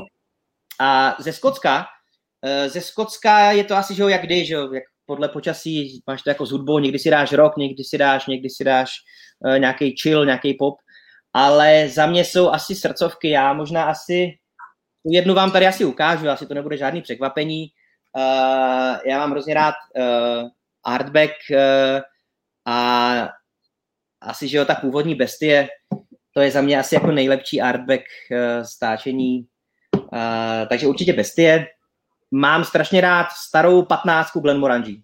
Patnáctka Glenmo, stará, naprosto, naprosto fantastické, naprosto fantastické stáčení. A když Peťa Křenek ještě dovážel tehdy Benriach, než to koupili Browni, Brown Forman, tak jsme strašně v baru tlačili uh, Sherry Wood, 12 letou. V tu dobu těch, já nevím, 4-5 let zpátky, tak to bylo taky zjevení. Uh, whisky, že jo, 46%, nefiltrovaná, nerobarvovaná, uh, stávala nějakých, já nevím, 700 korun, uh, takže my jsme tu whisky valili do koktejlů, do robroje, takže jo, robroje jsme dělali tady z té Sherry Wood, uh, takže to byla taky fantastická whisky, na tom jsme taky docela, docela hodně, to byl takový bestseller barový. Potom bohužel ta Sherry Wood šla strašně nahoru cenou, že jo, pak stála 900 korun, potom stála 1200, pak stála 1500, teďka se vrátila, ale není to ono úplně jak byla ta stará Sherry Wood. Nevím, jaký máš názor na to, ty, jestli jsi tak porovnával vedle sebe. Uh, musím říct, že z toho posledního vlastně portfolia pod těm Brown Formanama ty, ty, ty základní řady Beneriachu nemám propitý. Mm-hmm, mm-hmm. No, takže to by bylo ze Skocka, no a asi, já nevím, z české whisky asi, uh, asi ten Goldcock, no. Uh, já mám tady jeden připravený, ta 92, ten vlastně nejstarší ročník uh, ještě z Dolan, tak uh, si myslím, že to skutečně bylo takový jako tajný klenot mm-hmm. který vytáhli a i vlastně stáčení pro Peťu Křenka, pro Whisky Festival, nebo potom vlastně to naše, ta 92, tak to jsou fakt jako, to je takový ten treat, treat, když si člověk chce dát dobrýho panáka i dnes, tak, tak, tak člověk si jako to užije. My tady vlastně v baru na zahrádce máme ten původní sud, ten sud číslo 505, ze kterého ta whisky byly. My jsme s Mirkem Motičkou vlastně jednali tehdy, Teďka za to méně jde Golko dnes, že dneska jako spousta tady parádních palí, českých palíren, těch, já nevím, pět, šest let zpátky česká whisky vůbec jako nefungovala, bylo to strašně malý segment. Tak já jsem s Mirkem vlastně potom jako se bavil, jak vydali vlastně tu novou řadu, tak jsem říkal, OK, strašně rád do toho půjdu, ale mám jednu podmínku, že chci ten sud. Takže jsem uh, si vybojoval ten sud a ten sud číslo 505 máme pořád na zahrádce tady u nás a vždycky, když si dávám s kamarády nebo s nějakými VIP návštěvami, což samozřejmě jste vy všichni whisky komunita, tak si vždycky dáváme toho panáka právě u toho sudu, který to všechno započal a který byl na tom počátku, tak je to takový jako pěkný, pěkný příběh. Mm-hmm. Martin se tě ptá, jaký je tvůj nejoblíbenější daily drum? Eh, no, tak to je, to je, to je zapeklitá otázka, ale teď momentálně, nebo all time. Můžeme to vzít momentálně i all time. Momentálně. A teď to pak neberte jako, že jsem uh, spjatý s tou značkou, ale já jsem si koupil teďka dva kartony, tady ten Illicit Styl, ta 12, uh, 48%, uh, a je to naprosto skvělý, uh, skvělý uh, daily drum, pěkně jako si pink whisky a uh, strašně, strašně vychutná tady ta, ta, ta varianta. Uh, připravuje se dvojka, která bude se jmenovat License Drum, jsou to vlastně vždycky období v palírně, a ta license drum bude, bude to jiný liquid, což je samozřejmě uh, dobře, a budou to jenom first filly, budou to jenom first fill sherry a first fill bourbon. A někdy asi v polovině roku by se měl objevit i na českém trhu. Tu jedničku vlastně jsme nedovezli, to jsme brali přes kluky přes Slovensko, takže ta dvojka už se objeví a uh, docela jako poměr cena výkon určitě jako za skvělé, skvělé peníze. Takže tohle to určitě. A když třeba jdeme někam s klukama na chatu, kterým jako asi moji kamarádi z fotbalu nebo tyjo, tady ze sídliště, tak nemá co jim dávat tady tyhle ty parády, ne, že bych jako na nich šetřit, to vůbec ne, ale uh, kluci to moc neocení. Tak za mě třeba Jameson Black Barrel. Black Barrel je už zase kvalitou někde jinde, než je třeba základní Jameson, když to porovnáš cena výkon, tak uh, Black Barrel stojí kolik? 650 korun, máš tam už vyšší podíl toho single podstyl contentu než toho grainu, a za 650 korun máš naprosto fam, famózní whisky. Já nevím, když to porovnáš, tyjo, já nevím, tak 4 plus 3 tě stojí 550 korun, tohle tě stojí 650 korun o stovku víc a máš naprosto jako famózní uh, drum, uh, který, který fakt opravdu jako chutná, chutná dobře.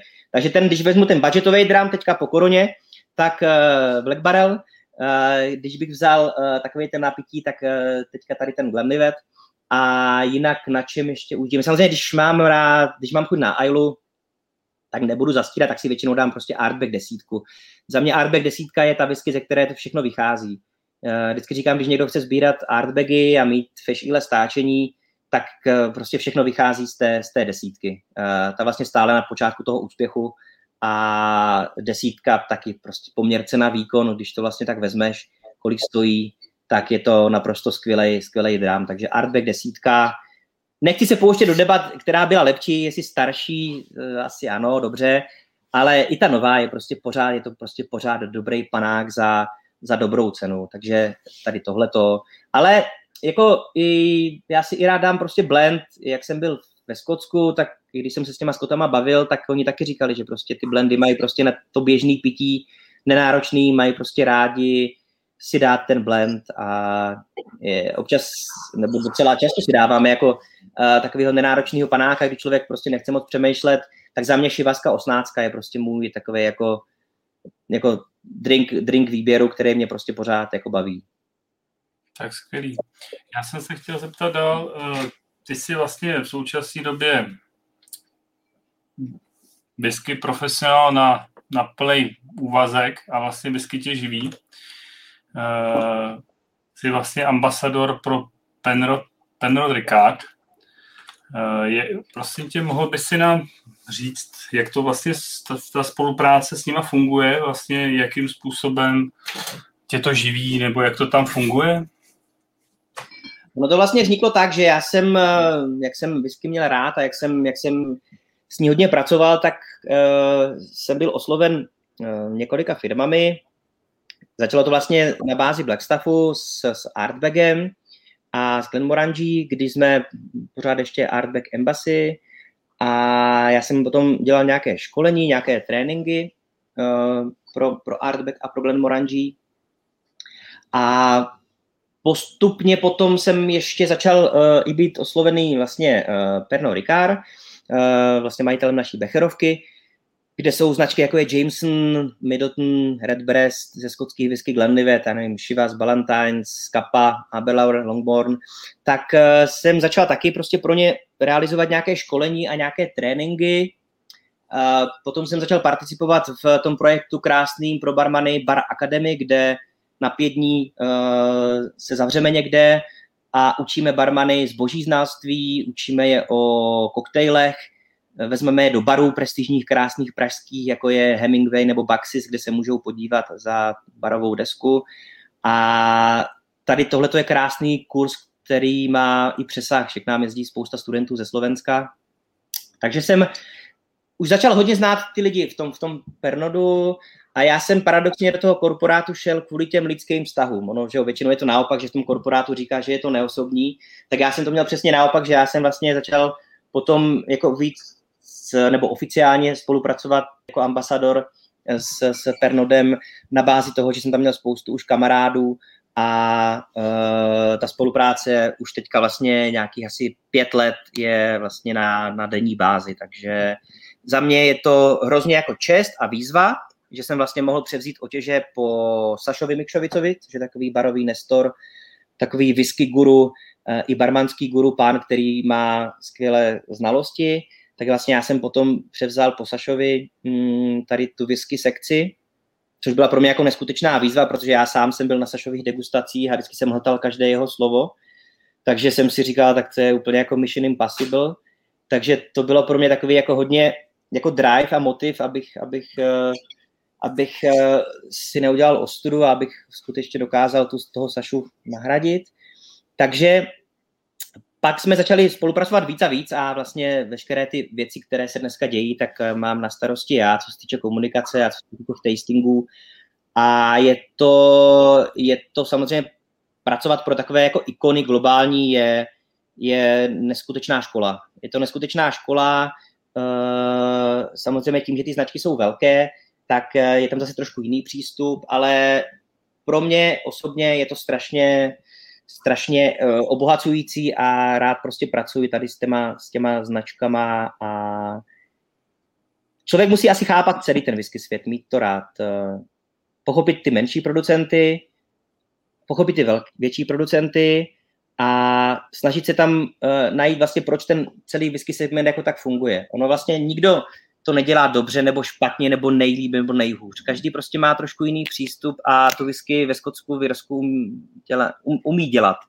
Ale prostě někdy, uh, dejme tomu, se na to člověk musí koukat trošku jinak, na produkci core range, koukat se na produkci různých limitek, a to je vlastně i to, co mě vlastně na whisky baví, sledovat ty drobné rozdíly a to, jak se to vlastně posunuje celý ten, celý ten trh. Eh, víme to, že whisky je dneska dynamická strašně a to, co platilo pět let zpátky, dneska už dávno prostě neplatí, že i ti, řekl bych, velcí hráči jdou trošku někdy, že musí už trošku i ty whisky freaks jako sledovat, dělat různé single casky, limitky.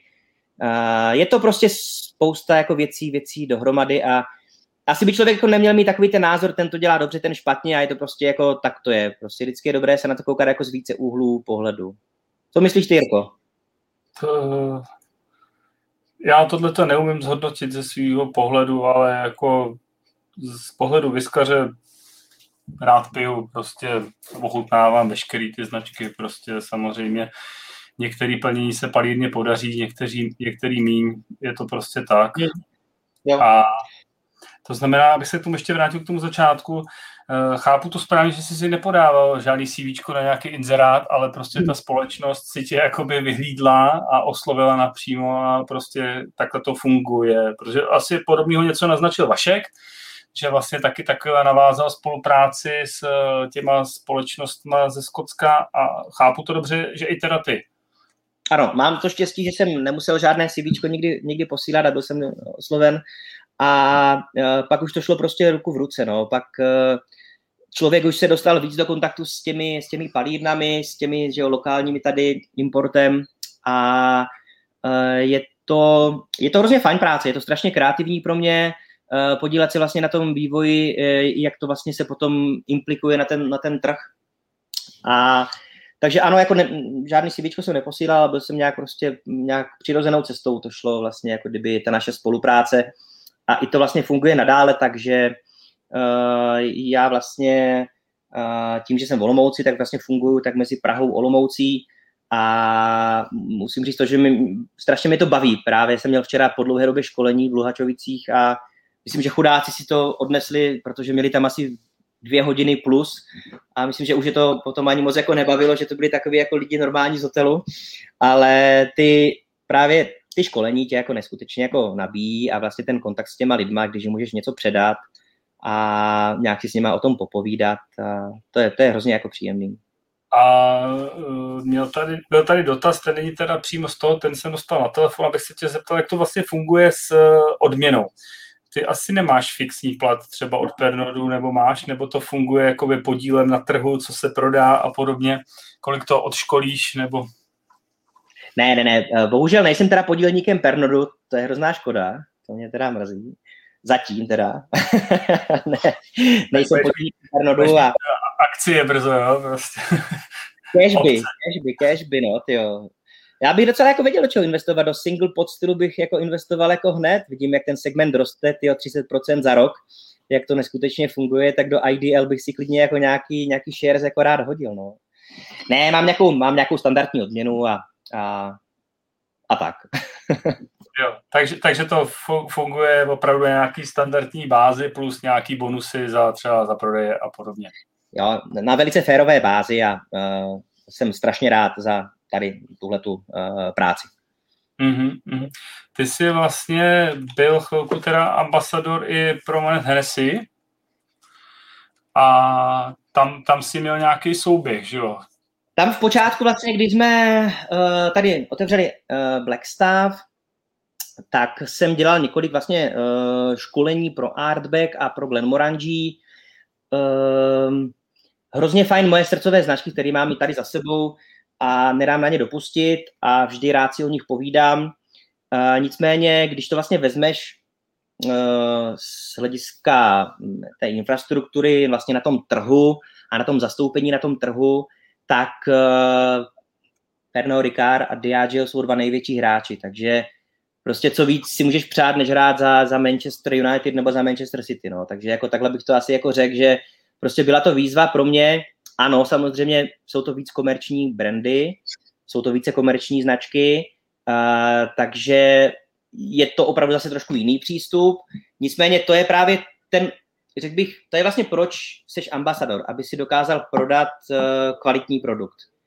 Já vždycky říkám, hele, prodávat single kásky, prostě nemusíš na to mít jako žádný lidi, žádný ambasadory. Ty prostě potřebuješ prodávat ten produkt, který, který pro uh, tu palírnu, pro tu společnost vydělává peníze a je kvalitní samozřejmě, ale taky jasně, máš tam potom další limitky, máš tam potom další různé věci, ale to je vlastně, proč si tady tyhle ty značky firmy platí ty, ty ambasadory, aby dokázali prodávat ty jejich, jejich uh, značky. Takže, takže pro mě to byla výzva a jsem hrozně rád, že jsem jako součástí některých projektů, jako je třeba to blendování whisky s Shivasem, že vlastně takhle můžeme edukovat ten trh, že takhle vlastně můžeme ty, ty nové klienty oslovit a vlastně ukázat jim krásu whisky.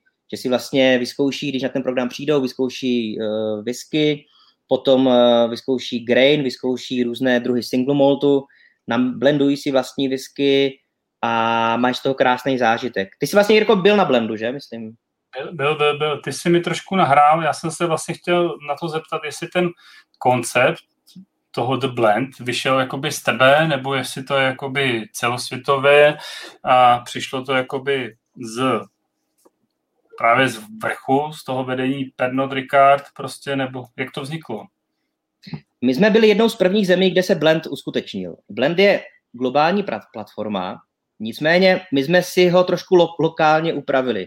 My jsme pořád zachovali ty regiony, protože tam třeba potom byly určité změny, že ty whisky byly brány podle chutí, podle toho, jestli byly fruity, jestli byly floral, jestli byly uh, píty, ale my jsme pořád chtěli ukázat vlastně uh, na tom našem trhu to Skotsko. Chtěli jsme vlastně ukázat tu krásu toho Skotska, kde se vlastně ty různé regiony nachází a my jsme si ho trošku ten blend upravili.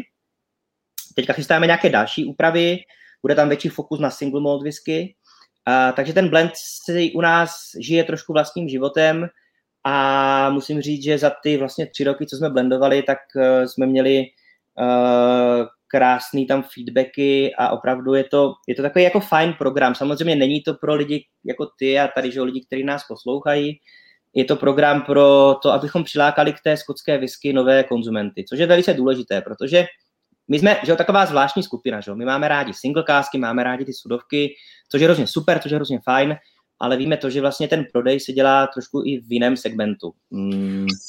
Tady bych tě asi trošku rozporoval, protože já jsem se toho účastnil a mě to jako mimořádně bavilo. Uh, opravdu si myslím, že to doporučuji i pokročilým jakoby zkušeným pijákům whisky a ty, co mají napito, protože ono to má jiný rozměr, že jo? Ono tam máš rozměr opravdu můžeš si s tou whisky pohrát tak, jak eh, zrovna ty to v ten daný moment cítíš, anebo jak by si to představoval a pak ti z toho něco vyleze a buď, buď ti to chutná, nebo sousedovi to bylo lepší, že jo, takže eh, jako za, za mě to bylo fakt jako moc povedený, mně se ten koncept líbí a právě jsem se chtěl zeptat, jestli budete pokračovat a případně teda, jaká je budoucnost toho. Tak to jsem hrozně rád, že si to líbilo. A Hodláme v tom pokračovat. Teďka po mm, covidu trošku tam budou nějaké drobnější úpravy. Chceme zase trošku uh, tam více přiblížit ten svět single maltu uh, ze Speyside. Takže nějaké modifikace tam budou.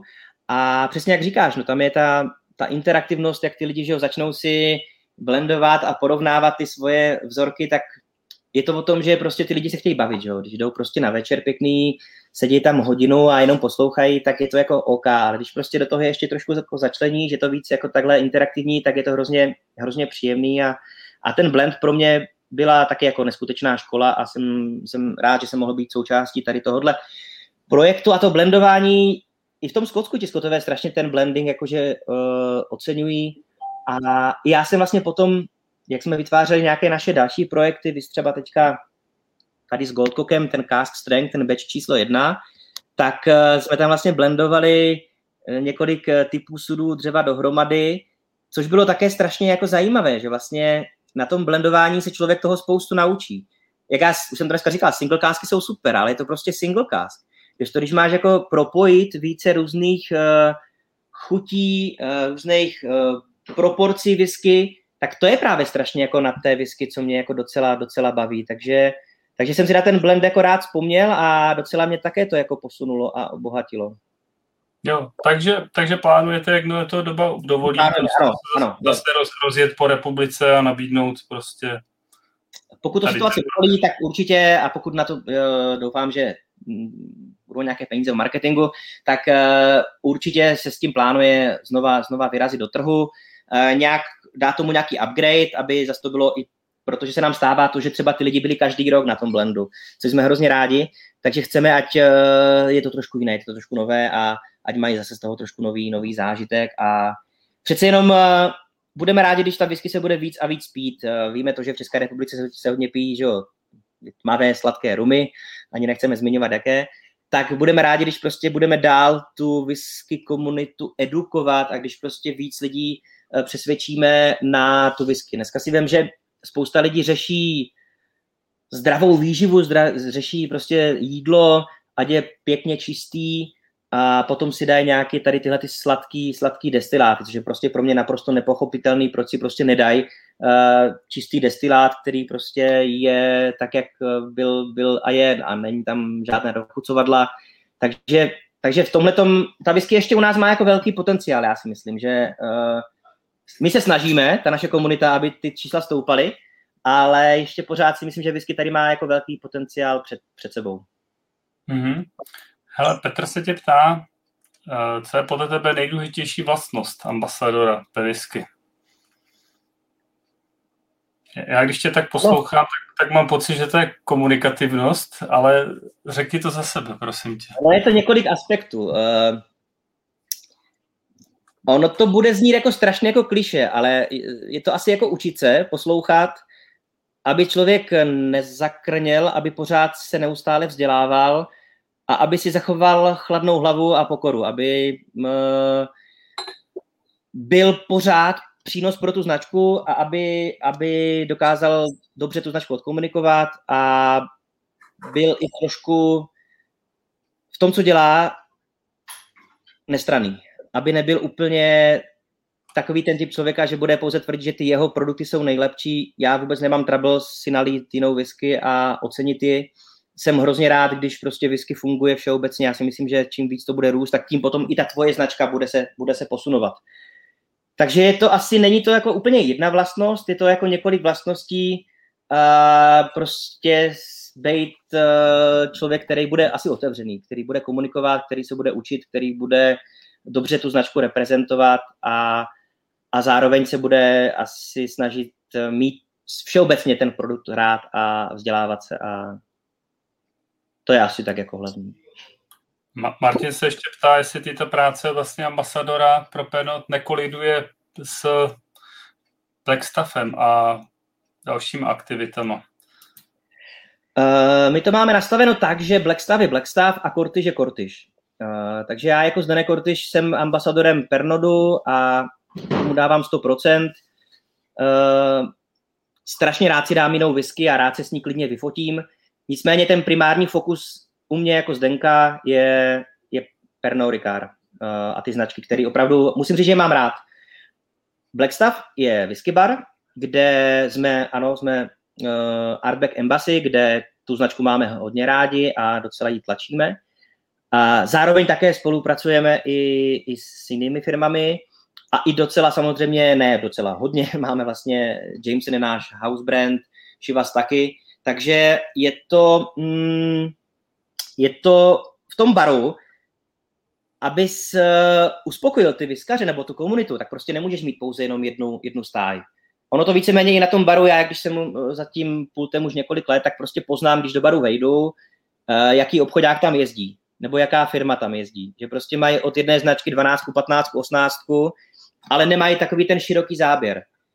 A já vždycky říkám, že v tom baru, nebo v tom lobby baru, v tom hotelu nemusíte mít 60 značek whisky. Ono stačí, když tam budete mít 20, ale když to bude mít nějakou hlavu a patu. A ne to, že vám obchodák nadiktuje, co si máte vzít z jeho portfolia. To právě bych taky já nechtěl, jo. Takže to je taky možná ta předešlá otázka od Petra, taky být trošku jako uh, racionálně přemýšlet. A... Ale to, to by docela zaujalo, jestli by si mohl teda popsat, co z tvýho pohledu vlastně takhle v, v rámci těch 20 lahví, uh, v rámci toho lobby baru má nějakou prostě tu hlavu a patu. Hmm. Když to budu brát v hotelu, tak v lobby baru Uh, bych e, určitě doporučoval blendy a i starší blendy, protože ten host, který je v tom hotelu, tak většinou bude takový ten kosmopolitní zákazník, který, dejme tomu, si dá, dá tu Shivas nebo tu Royal Salut. A potom, kdybych měl překročit do toho segmentu single maltu, tak určitě všechny regiony. Uh, nevynechal bych nějakou sudovku a určitě bych e, šel do Skotska, kde bych si dal blend a nějaký čistý single pot styl, to jsme na kolikati teďka na nějakých 15 značkách. Šel bych do nějakého Japonska, eh, nějaký producent, nějaký Tajvan a nějaký, já nevím, tři, čtyři bourbony, mít tam nějaký single barrel, mít tam nějaký základní a to si myslím, že jsme tak na nějakých 20 lahvích a myslím si, že každý vyskař si jako takhle vybere, že když prostě půjdeš na drink po večeři, tak prostě oceníš to, že tam prostě máš od každého, od každého něco. Je to spíš o té pestrosti, než o tom opravdu mít dvě značky a obsazený je jako... Je to o té pestrosti, protože žádná firma ti prostě nemůže nabídnout prostě kompletní portfolio všeho, takže je prostě dobrý jako si tu kartu poskládat a to já jsem se vždycky ve stavu snažil, že ať máme naše smluvní partnery, eh, který respektujeme, že mají tady nějaký status toho house brandu, což je u nás třeba konkrétně opět zase Pernod Ricard, eh, kdy vlastně přednostně mícháme se značek eh, jejich portfoliu, ale zároveň chceme mít tu nabídku, kterou vlastně my jako kdyby si budeme vždycky určovat to, co budeme mít na kartě a to, co vlastně budeme my za novinky dokupovat, tak prostě chceme jít tou, konkrétně v Blackstaffu, tou širokou nabídkou. Aby jsme pořád byli trendy pro ty hosty, aby jsme pořád měli nové, nové věci, nové whisky, takže ano, určitě jedna věc je to core range a druhá věc jsou právě ta nabídka, kterou ty máš eh, za tou, za tou vlastně na tom baru. Kolikrát se dostaneme prostě k pár lahvím, které, které vlastně otočíme, jak teďka, že jo, uh, Glen Alachy desítka, Beč čtverka, tak jsme se dostali od Peťu k pár lahvím, takže to asi ani nemá smysl dávat na barovou kartu, že jo. Hmm. Já prosím tě ještě chvilku o Pernadu zůstanu. Já vím, že vlastně Šiva spořádá nějakou soutěž barmanů, Uh, ne, nevím, jak se to jmenuje, ty možná budeš Chivas Masters, nebo jak se... Chivas Masters. Chivas Masters je krásná barmanská soutěž, kdy uh, nejlepší barmani soutěží o to podívat se někam uh, do nějaké krásné destinace. A my jsme měli několik ročníků Chivas Masters, uh, kde tam krásné finále. Já jsem byl v Tokiu, uh, kde jsem byl se Sandrou Šalatovou z Hemingway baru, a vždy ty čeští barmani zaznamenali velký úspěch, protože čeští barmani a slovenští barmani pracují v top prestižních barech, takže ta česká barmanská škola má, má skvělé jméno. A když jsem byl ve finále s Filipem Jančárkem, byli jsme ve Strasajle a v Londýně, tak Filip se dostal s, vlastně do top trojky, byl v tom finále a ono se druhé místo nevyhlašovalo, ale neoficiálně Filip byl těsně, byl těsně na druhém místě, takže měl dokonce šanci to globální finále vyhrát. A tam potom máš roční smlouvu, eh, vezmou tě po světových barech, kde vlastně děláš hostingy a stane se z tebe celebrita. Takže ta soutěž má jednak skvělé jméno a zároveň vlastně i ty bary tady, když se tam přihlásí třeba dejme tomu 40-50 barmanů z českých eh, restaurací, hotelů, barů, tak se i pak ta komunita prostě posunuje. A tam to vlastně fungovalo tak, že tam bylo vždy nějaké téma, buď třeba barmanská komunita, nebo nějaký třeba prohybiční styl. Ten barman vlastně musí vymyslet ten koktejl, nabízet ho aktivně v baru, potom nějaké procenta z toho prodeje šly na charitu, takže taky to mělo ten, ten, i ten content uh, trošku, uh, nejenom ten, ten biznisový, ale i takový ten, ten lidský.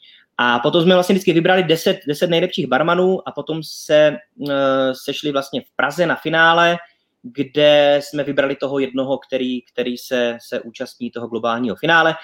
V té porotě byli skvělí barmani, majitel baru Baxis Vašek Vojíř, nebo tam byla kuchařka Kamu, nebo tam byl třeba Lukáš Hejlík, food blogger. Takže jsme se snažili i tu finálovou porotu mít takovou jako hodně nakombinovanou, aby tam bylo jako víc těch jako aspektů a, a vybrali jsme vždy někoho, kdo jako by mohl mít šanci i třeba v tom globálním finále uspět což jak jsem já byl na těch eh, finálech s těmi barmany, tak eh, vždy tam prostě měli jako skvělý úspěch a i pro ně vlastně se potkali s kolegy, kteří pracují v těch top, top barech, eh, měli tam fantastickou prohlídku ve Strasajle v Glenlivetu, měli tam privátní blend, potkali Kolina Scotta, a uh, takže jako pro ně taky to byl jako takový trip of lifetime, že prostě takový jako zážitek na celý život. Takže musím říct, že tady ten Shivas Master je další z těch projektů, mimo, mimo Shivas The Blend, na kterých jsem strašně rád spolupracoval. Teď samozřejmě Shivas Masters nebylo, díky, díky koroně, tak uvidíme, doufejme, že se to opět zase rozjede. A tohle jsou ty věci, které fakt jako posunují ten, ten trh uh, dál a dál. Takže to je pouze dobře, že tady tyhle ty, s těmi velkými značky se právě dějí tady uh, tyhle ty jako události. Já bych asi rád měl někdy jako blend se skapou, ale asi se to nikdy tak prostě nestane. Vždycky máš právě tady tyhle ty aktivity spojené s tou, s tou velkou známou globální značkou. To znamená, jestli to chápu dobře, tak vlastně ty tady v rámci České republiky zajišťuješ vlastně to, mezi, to národní kolo, tady těch barmanů, to, to je jakoby tvoje práce a potom vlastně s tím vítězem jedeš jakoby na to zahraniční finále jako takový patron, nebo? Přesně tak, jedeš tam jako mentor, uh, staráš se o toho barmana, komunikuješ, kdyby měl cokoliv nějaký trouble, tak seš tam s ním a uh, pak třeba ještě dejme tomu jako zůstaneš, eventuálně někam se můžeš zajít podívat uh, a je to fakt krásný, krásný týden. Teď vlastně to poslední finále bylo Strasai a Londýn, takže to bylo jako hodně, hodně povedené. Byl tam New York, Shanghai, takže samé krásné, krásné lokace. Jo, takže jsi se podíval na poměrně zajímavé místa a byl tam prostor navštívit teda i nějaký, nějaký ty bary a tyhle ty věci. A co, co si myslíš o, o japonské kultuře barový? Nechceš něco z toho přinést do Olmouce? Japonská barová kultura je strašně zvláštní, že jo? Oni tam, ty bary jsou, jsou precizní, uh, je to zážitek, když se půjdeš do těch barů podívat, jak tam prostě mají Eh, ty velké kvádry ledu, jak to ručně, ručně sekají, jak si precizně vyhrají s tím Mizuvary, eh, jak přesně dělá svojich 59 otoček, eh, přesně minutu a půl, nalije do toho hybiky. A je to prostě krásný, jako vidět to takhle, takhle v reálu. Já jsem bohužel musel spěchat domů, protože kolega barman se ženil, takže jsem bohužel musel oželet japonské palírny, takže doufám, že se tam ještě jednou vrátím, podívat se po japonských palírnách, chtěl bych opravdu to vidět, ten jejich craft a tu pečlivost, takže, takže to, mě, to mě trošku zamrzelo, že jsem tohle to nestihl, ale jako vidět celkově ten, ten to, to Tokio, vidět, uh, uh, jak to tam funguje, jak všechno má svůj řád, jak tam je všechno zorganizováno, tak to byl, to byl zase jako neskutečný, neskutečný zážitek. Tak to je skvělý. Já jsem se ještě chtěl teď zeptat eh, k Arbeck Embassy. Eh, jakým způsobem vlastně jste se stali Arbeck Embassy, protože to je první Arbeck Embassy v České republice, v současné době už jsou tuším tři a vy jste dlouhá léta vlastně byli první a jediný. Jak, jak, jak se vlastně člověk nebo bar stane Arbeck Embassy, nebo jak to funguje, je to franšíza, nebo klidu si nalej. Já k tomu naleju teda, když se bavíš o tom Arbeku, tak si naleju tu moji oblíbenou besty. Skvělý. A vrátím se do roku 2013, kdy, kdy vlastně byli osloveni zastoupením Moje Hennessy, eh, že mají projekt právě Artback Embassy a my jsme už v tu dobu měli poměrně velkou, velkou sbírku artbagů a docela jsme aktivně tu značku mm, promovali. A byli jsme vlastně osloveni, jestli bychom chtěli být takovým jako vizuálním pointem a mít trošku větší nabídku a trošku více s nimi začít spolupracovat, což pro nás bylo v tom roce 2013 eh, taky strašně, strašně velký push. A, takže jsme neváhali a, a šli jsme do toho. A součástí vlastně toho trošku redesignu toho baru bylo ten vstupní panel, když se vlastně vede do Blackstaffu, tak je to taková kopie, trošku co je v palírně, vlastně ten, ten, ta měď, ten nápis Artback, a takové ty speciální vitríny. Takže to jsme vlastně my jako takhle jako si naaranžovali, e, nadizajnovali sami, takže víceméně vlastně to zastoupení nemělo s námi úplně až tolik práce, že my jsme vlastně jako kdyby tady tohle všechno jako navrhli sami. A poslali jsme vlastně ještě barmany e, na ILU, aby byli proškoleni a začali jsme vlastně tady nějak toho roku 2013 uh, e, pořádat ty Artback, Artback Days, což uh, vlastně ty první Artback Day byly prostě o pár lidech a je strašně krásný vidět, jak to funguje, uh, že vlastně loni taky mezi, mezi koronou, tak tady bylo nějaký, já nevím, 60 lidí a všichni měli trička na sobě, Artback, měli kilty, byla to strašně krásná skupinka, ze Slovenska přijela komunita, přijeli lidi z Prahy, takže bylo vidět, jak ty lidi skutečně uh, si, si to užívali a, a byl to strašně krásný, to vždycky strašně krásný jako whisky den uh, v roce. Takže víceméně Artback Embassy není franchise a spíše to funguje na dobrovolné bázi a je to vlastně tak, že bys měl mít nějakou větší nabídku Artbagu, eventuálně nějaký koktejl. Uh, my třeba máme ještě teďka ty různý trhaný masa, které jsou marinované v Artbagu. Prostě mělo by tam být jako kdyby něco, něco navíc, takže se předpokládá určitá i edukace toho personálu, že by něco měli o těch stáčeních vědět. Stejně tak by se asi tam měl pořádat ten Artback Day plus nějaké další, další aktivity. A ten, ten Artback skutečně je krásně je vidět, jak uh, i třeba u nás v baru ne, neuvěřitelně funguje, že je to skutečně značka, která v baru má, má velký, velký boom. Ono se ještě vlastně jako kdyby rozlišuje, ty embassy jsou buď jako bary, anebo jsou ty shopy což se nám často stává, že vždycky, když je nějaké nové stáčení, tak nám uh, píší uh, lidé, jestli máme to nové stáčení na prodej.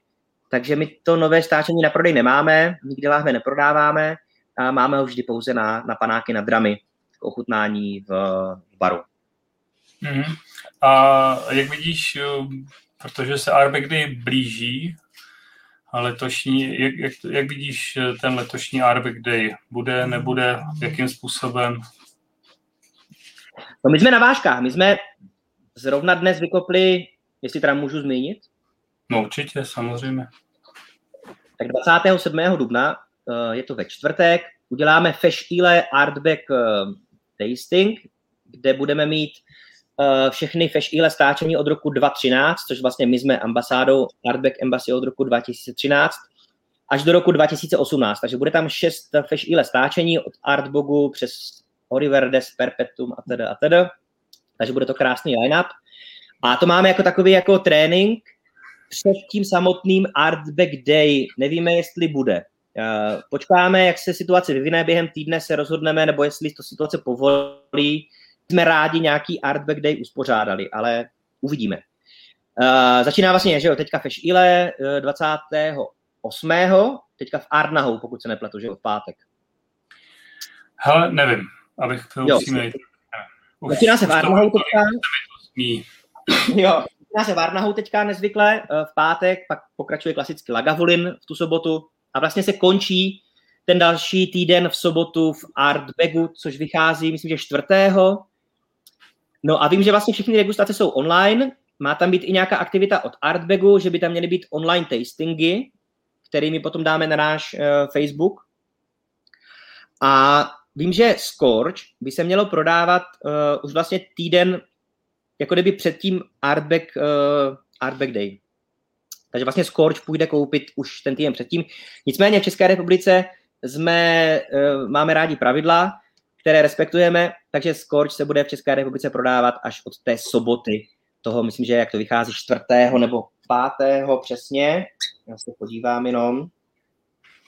Mrkni. No, jestli tady ten posun, vlastně ten prodej o týden dřív není právě kvůli tomu, že to je, je. online, tak aby si byli schopni vlastně ty fanoušci za lahev zaopatřit mm. a potom vlastně je, se opírat na těch onlinech s Arbegem, no. Vlastně tak je to toho pátého, teda v sobotu, A je to jak, přesně jak říkáš, že to asi kvůli tomu té situaci, jaká, jaká je. Takže nicméně my ho budeme mít až od soboty, my taky samozřejmě ty lahve už máme ten týden předtím, ale já prostě vždycky jako rád respektu, že svátek svatého Patrika se slaví 17. března, zelené pivo se pije pouze ve čtvrtek, jednou za rok, nikdy víc. A Scorch nebo Artback eh, Fish Ile stáčení by se měli vždycky pít v sobotu, přesně jako na Isle. Takže fanoušci by se dozvěděli asi zhruba, myslíš, třeba do týdne nebo do 14 dnů, nebo to bude hodně spontánní, prostě, protože samozřejmě se k vám asi chystají fanoušci z celé republiky, tak by se možná chtěli zajistit dopředu. Bude to asi hodně, jak jsi říkal, spontánní, hodně asi narychlo. Uh, my pokud se dozvíme nějaké blížší informace, třeba nějaké, nějaké další rozvolnění, uh, tak bychom nejradši co, co nejdřív udělali už tu událost a, a samozřejmě budeme rádi, když, když ta informace se dostane co nejdřív k těm, k těm našim kamarádům a, a spoluvisky fanouškům. Zatím ještě právě hodně lidí se nás ptalo, jestli prostě bude Artback Day. Já v současné době říkám, že nevím. No. Takže snad, snad během týdne třeba to rozsekneme, že řekneme ano nebo ne. No. Takže teď to je tak 50 na 50. Za nás bychom strašně rádi něco uspořádali proto jsme aspoň udělali teďka toho 27.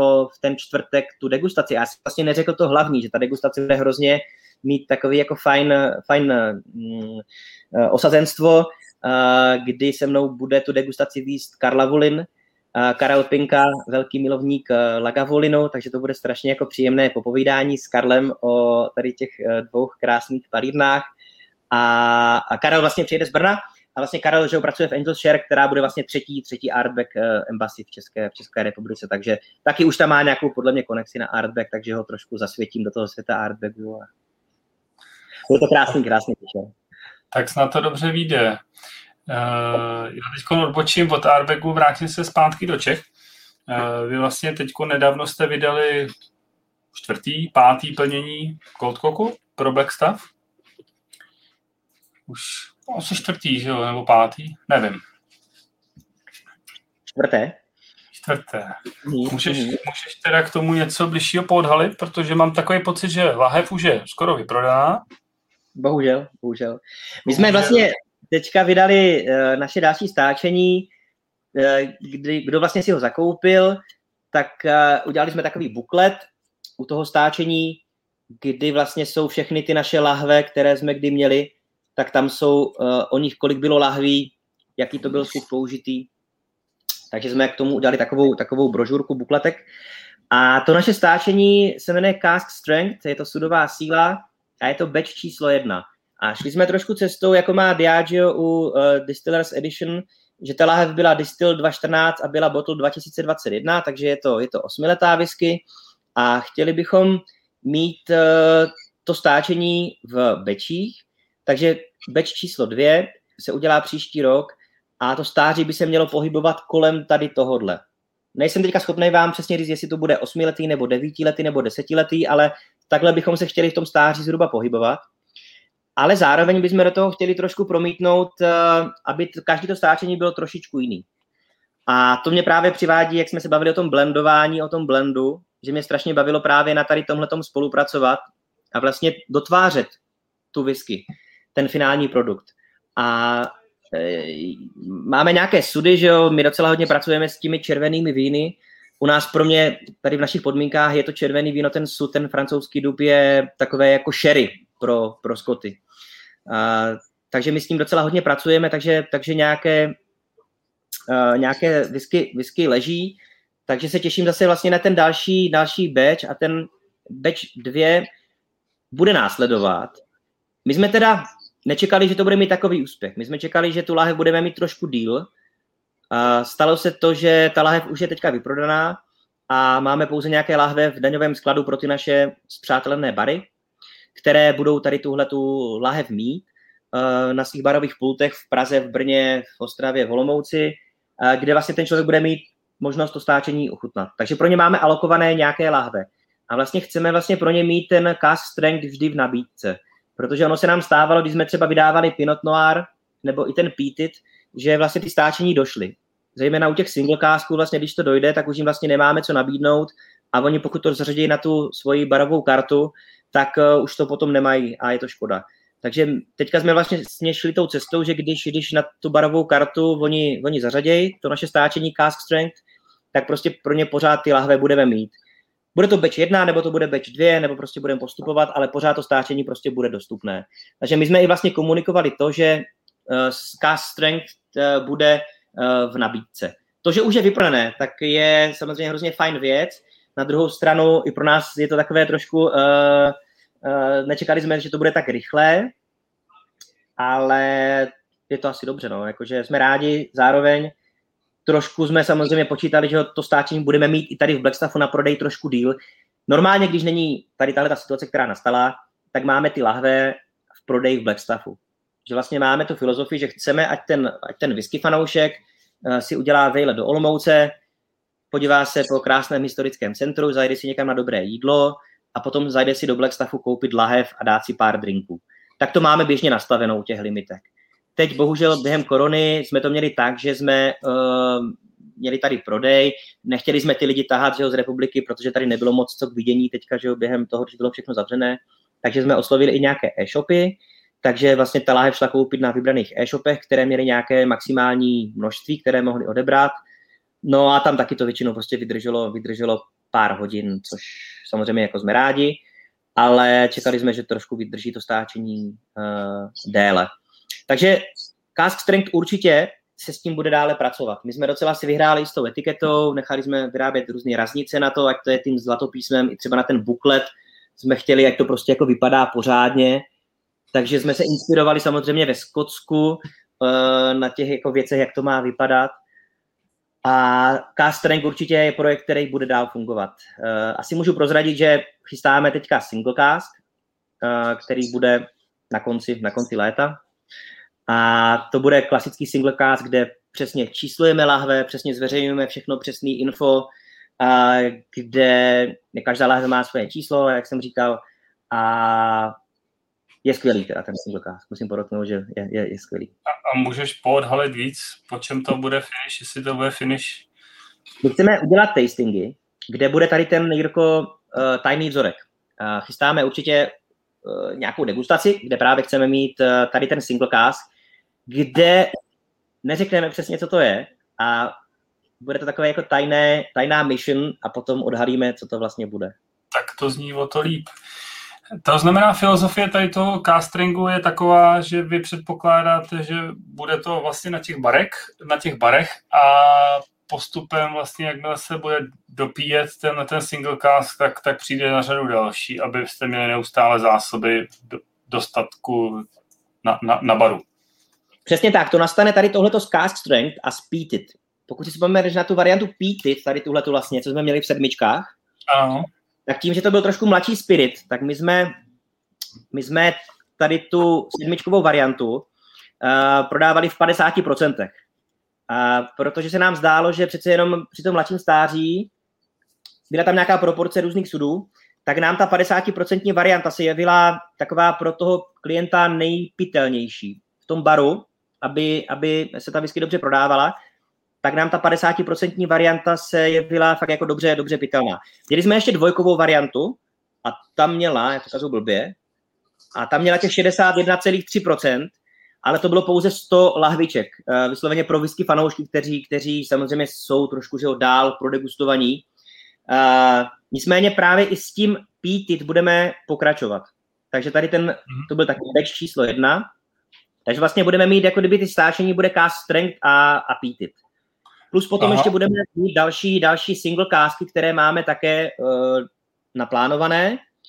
A tak bychom chtěli vlastně mít nějak pořád nějaké nové a nové uh, překvapení a nějaké nové stáčení, protože nás tady tohle jako skutečně baví a docela nám to jako dává smysl, že vlastně když jsme začínali tehdy vlastně s tou řadou, tak uh, jsme taky byli na začátku a nějak jsme nevěděli, jak to bude nějak jako fungovat a od etikety vlastně, kterou jsme nějak tak jako decentně ladili, uh, já jsem vždycky chtěl, aby to mělo ten original bottling, aby prostě to nevypadalo nějak, aby se i vlastně Goldcock za to mohl postavit, i já zároveň, aby zároveň si to mohl dát na bar i ten nějaký můj kolega z oboru a aby ta lahev prostě vypadala decentně. Takže vlastně proto my jsme zvolili tady tyhle ty, na těch starých lahvích tady tyhle ty proužky, a vždy je to vlastně jako nějak decentně jako lazeno, že vlastně tam jako nějak Blackstav jako moc nekřičí, není to nějaký jako agresivní, takže jsme se snažili vlastně, tohle je rok 2016, když to vlastně vezmeš zpět, jo.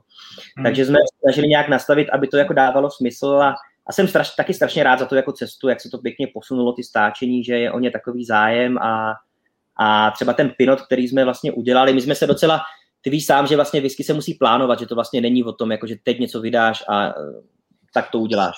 Musíš to naplánovat dopředu a my jsme vlastně tehdy ten Pinot jsme parádně trefili, jak jsme měli ty sudy Francois Freres, ty 225 po Pinotu se Stapleton Springer, tak to jsme vlastně řešili rok dopředu. A vlastně v tom roce, to bylo 2018, tak se vydali všechny vinný stáčení. Bylo hodně, najednou byl boom vinných stáčení ve Skotsku, že jo. Od, od, uh, od Grooves. Uh, Grooves až uh, ti měli cutball, že jo, Glen Morangi bylo prostě strašně moc, strašně moc jako vinných stáčí, takže my jsme docela jako trefili tu dobu a, a musím říct, že ten Pinot Noir se dobře prodával, ten má docela i dobré jako hodnocení a je to fakt velice, velice povedená whisky.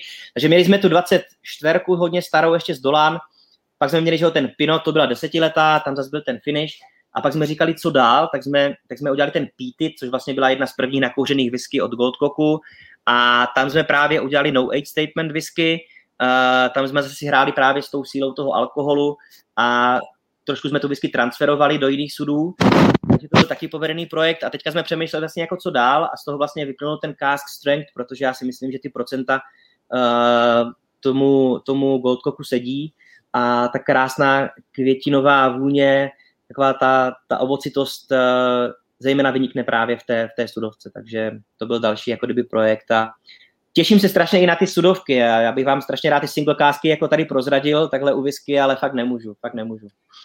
Uh, ještě já mám dotaz k tomu, uh, ty jsi říkal, že budete mít vlastní pítit, uh, nebude docházet k tomu, že se to bude trošku tlouct jakoby score range pítit uh, od Golkoku, že budou vlastně na trhu dvě pítit? Tak my to vždycky budeme mít jako Black Stuff pítit i vlastně takhle my jsme to nějak jako vydali v symbiozem. Já ne, my jsme asi byli první, pak to vydali vlastně oni, ale uh, je to asi úplně jako jedno. Uh, my tam vždycky budeme mít jako to naš, ten náš, jako, mm, to naše logo, vždy to bude jako trošku jiné, i ty procenta jsou trošku jiné než u, u standardního pítit. A já si myslím, že my, my jsme v tom jako zajedno, že jsme jako v tom v pohodě a už bych ten název asi neměnil, no, že bych to asi tam jako nechal tak, jak to je. A, a ten pítit byl taky docela úspěšný stáčení, který docela jako měl úspěch, ta 50% varianta.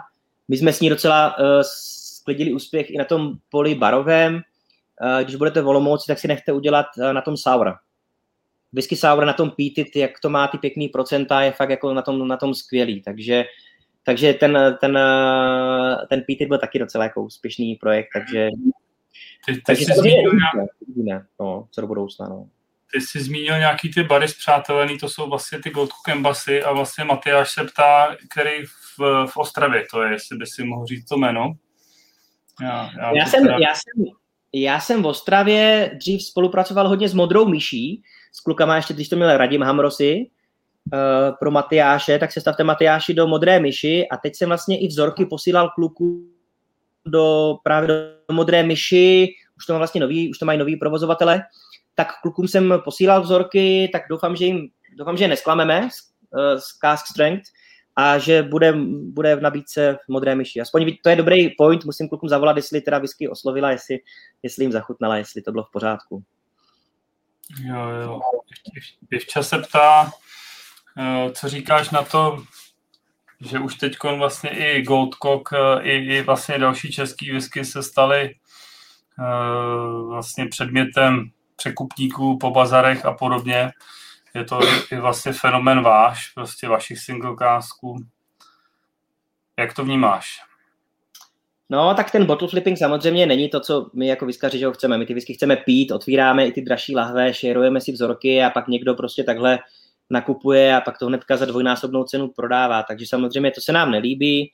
Je asi s tím těžké něco dělat. Já jenom jako za nás můžu říct to, že jak budeme mít jako další stáčení, tak je nabídeme primárně v Blackstaffu. Uh, jsme samozřejmě strašně rádi za ty e-shopy, kterým jsme to teďka dodali a vždycky na ně budeme rádi myslet a rádi budeme s nimi vždy spolupracovat.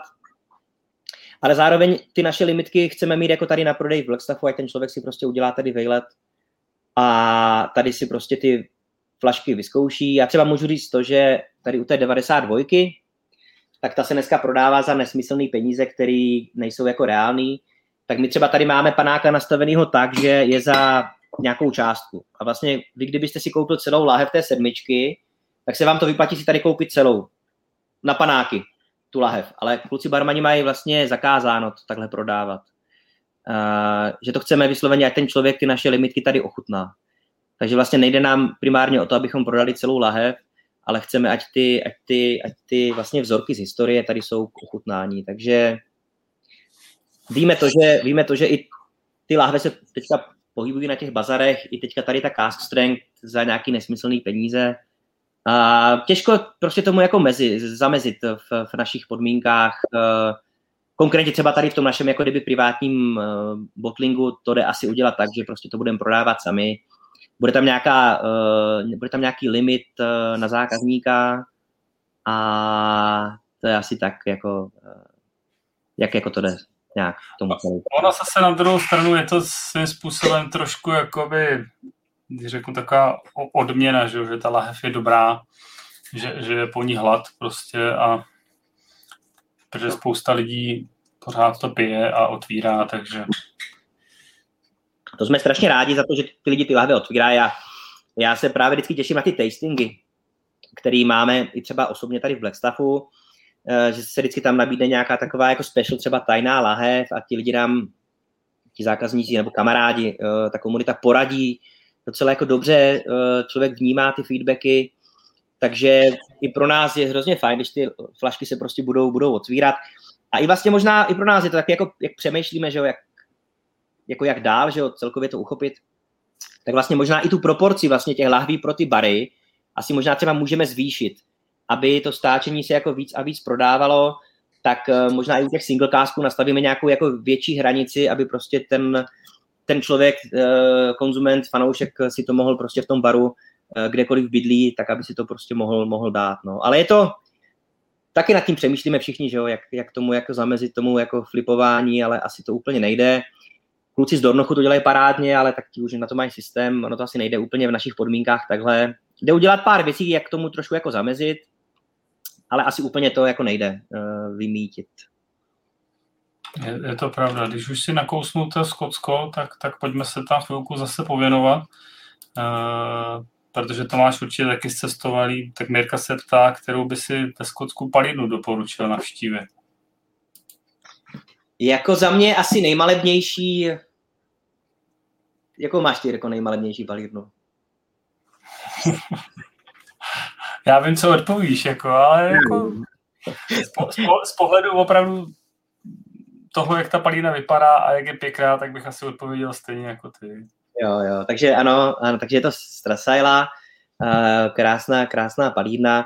I vlastně je to tam parádní na, na ten tripet, že jo, udělat si kolem kýs a pokračovat tam, že jo, po palírnách, takže uh, asi, asi, asi z Trasailu přemýšlím, přemýšlím nějakou další, nějakou, která mě jako tak hodně, hodně uchvátila. Uh,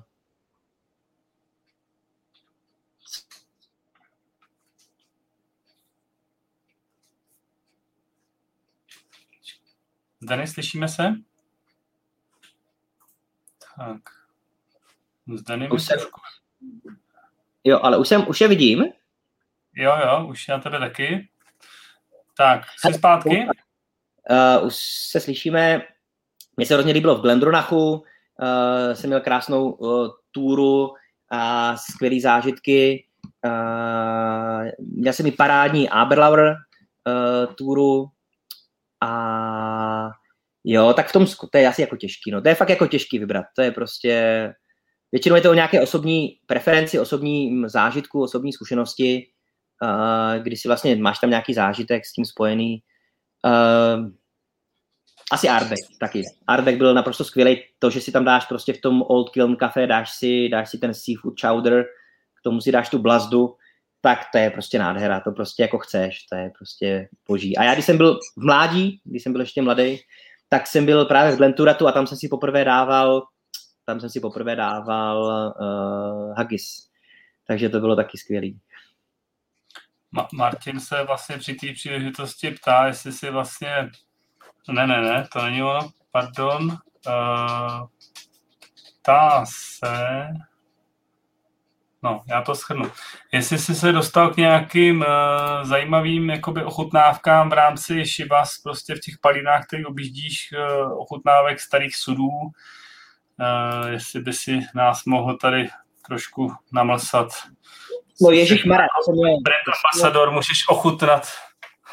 No Ježíš Mara, to jsem měl krásný, krásný zážitky, když jsem byl i v Glenlivetu, když jsme tam byli součástí skupinky, když jsme kupovali uh, Winchester 90, teda 1967, tak jsme měli uh, tam krásný den, kdy jsme měli privátní tasting uh, ve warehouseu a, a zkoušeli jsme nádherné, nádherné singlecásky, tak to bylo úplně úžasná věc. Oni tam mají, že jo, pro ty, pro ty mm, Homes of Shivas Regal, tak mají ty různé speciální singlecásky z, z, z Alta Bane, z Brajevalu, uh, v sudových sílách z Longmornu, uh, v sudech Pošery. Takže to byly úžasné věci. Pak já jsem měl ještě privátní tasting s Colinem Scottem, kde jsme měli Glenbergy 1971. Uh, potom je dobré, když jste ve Strasajle, tak si připlatit, že se podíváte do Shivas Regal uh, sklepu, tom warehouse číslo dvě, tak uh, tam je, tam jsou šivás, ale v sudové síle. Takže my jsme měli 25, která už v tom sudu byla tři roky a byla v sudovce. Takže ten, ten blend měl kolem nějakých 60% a bylo to naprosto, naprosto úžasné. A pak tam mají krásné Caperdounichy, mají tam Inverleven, a tady tyhle ty krásné jako zaniklé, zaniklé palírny, takže to jsou ty věci, které prostě člověk si jako fakt jako moc, moc užije, no, to je...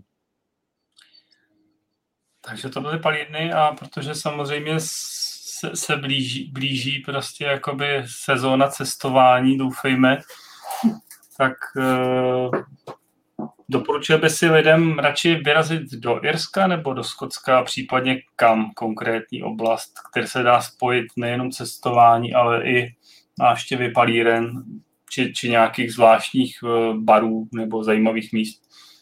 No ono teďka, teďka to Irsko je docela, má že velký boom, že jo, těch jako nových palíren tam roste uh, jako houby po dešti, 39 palíren, takže i to Irsko jako na ten whisky trail už je teďka začíná jako být hodně jako to Irsko zajímavé, takže dříve bych vždycky doporučil, že ho Skotsko vyrazit, eh, ale to Irsko je teďka jako hodně zajímavé a ty whisky tam mají teďka že velký boom a třeba jak oni si hrají s těmi sudy, když ta naše degustace těch netradičních stáčení, tak uh, si myslím, že to Irsko může být jako hodně, hodně zajímavý, udělat si takovou túru, vyrazit z Dublinu směrem směrem na jih, uh, protáhnout to až přes, přes Cork a pak se vrátit přes Galway a ještě eventuálně to vzít nahoru do severního Irska, ideálně takový jako 10 dní a udělat si jako takové jako irské kolečko, tak to si myslím, že by jako taky mohlo být zajímavé. Já, já sám to plánuju, já jsem měl už dva roky zpátky naplánovaný irský kolečko po nových palírnách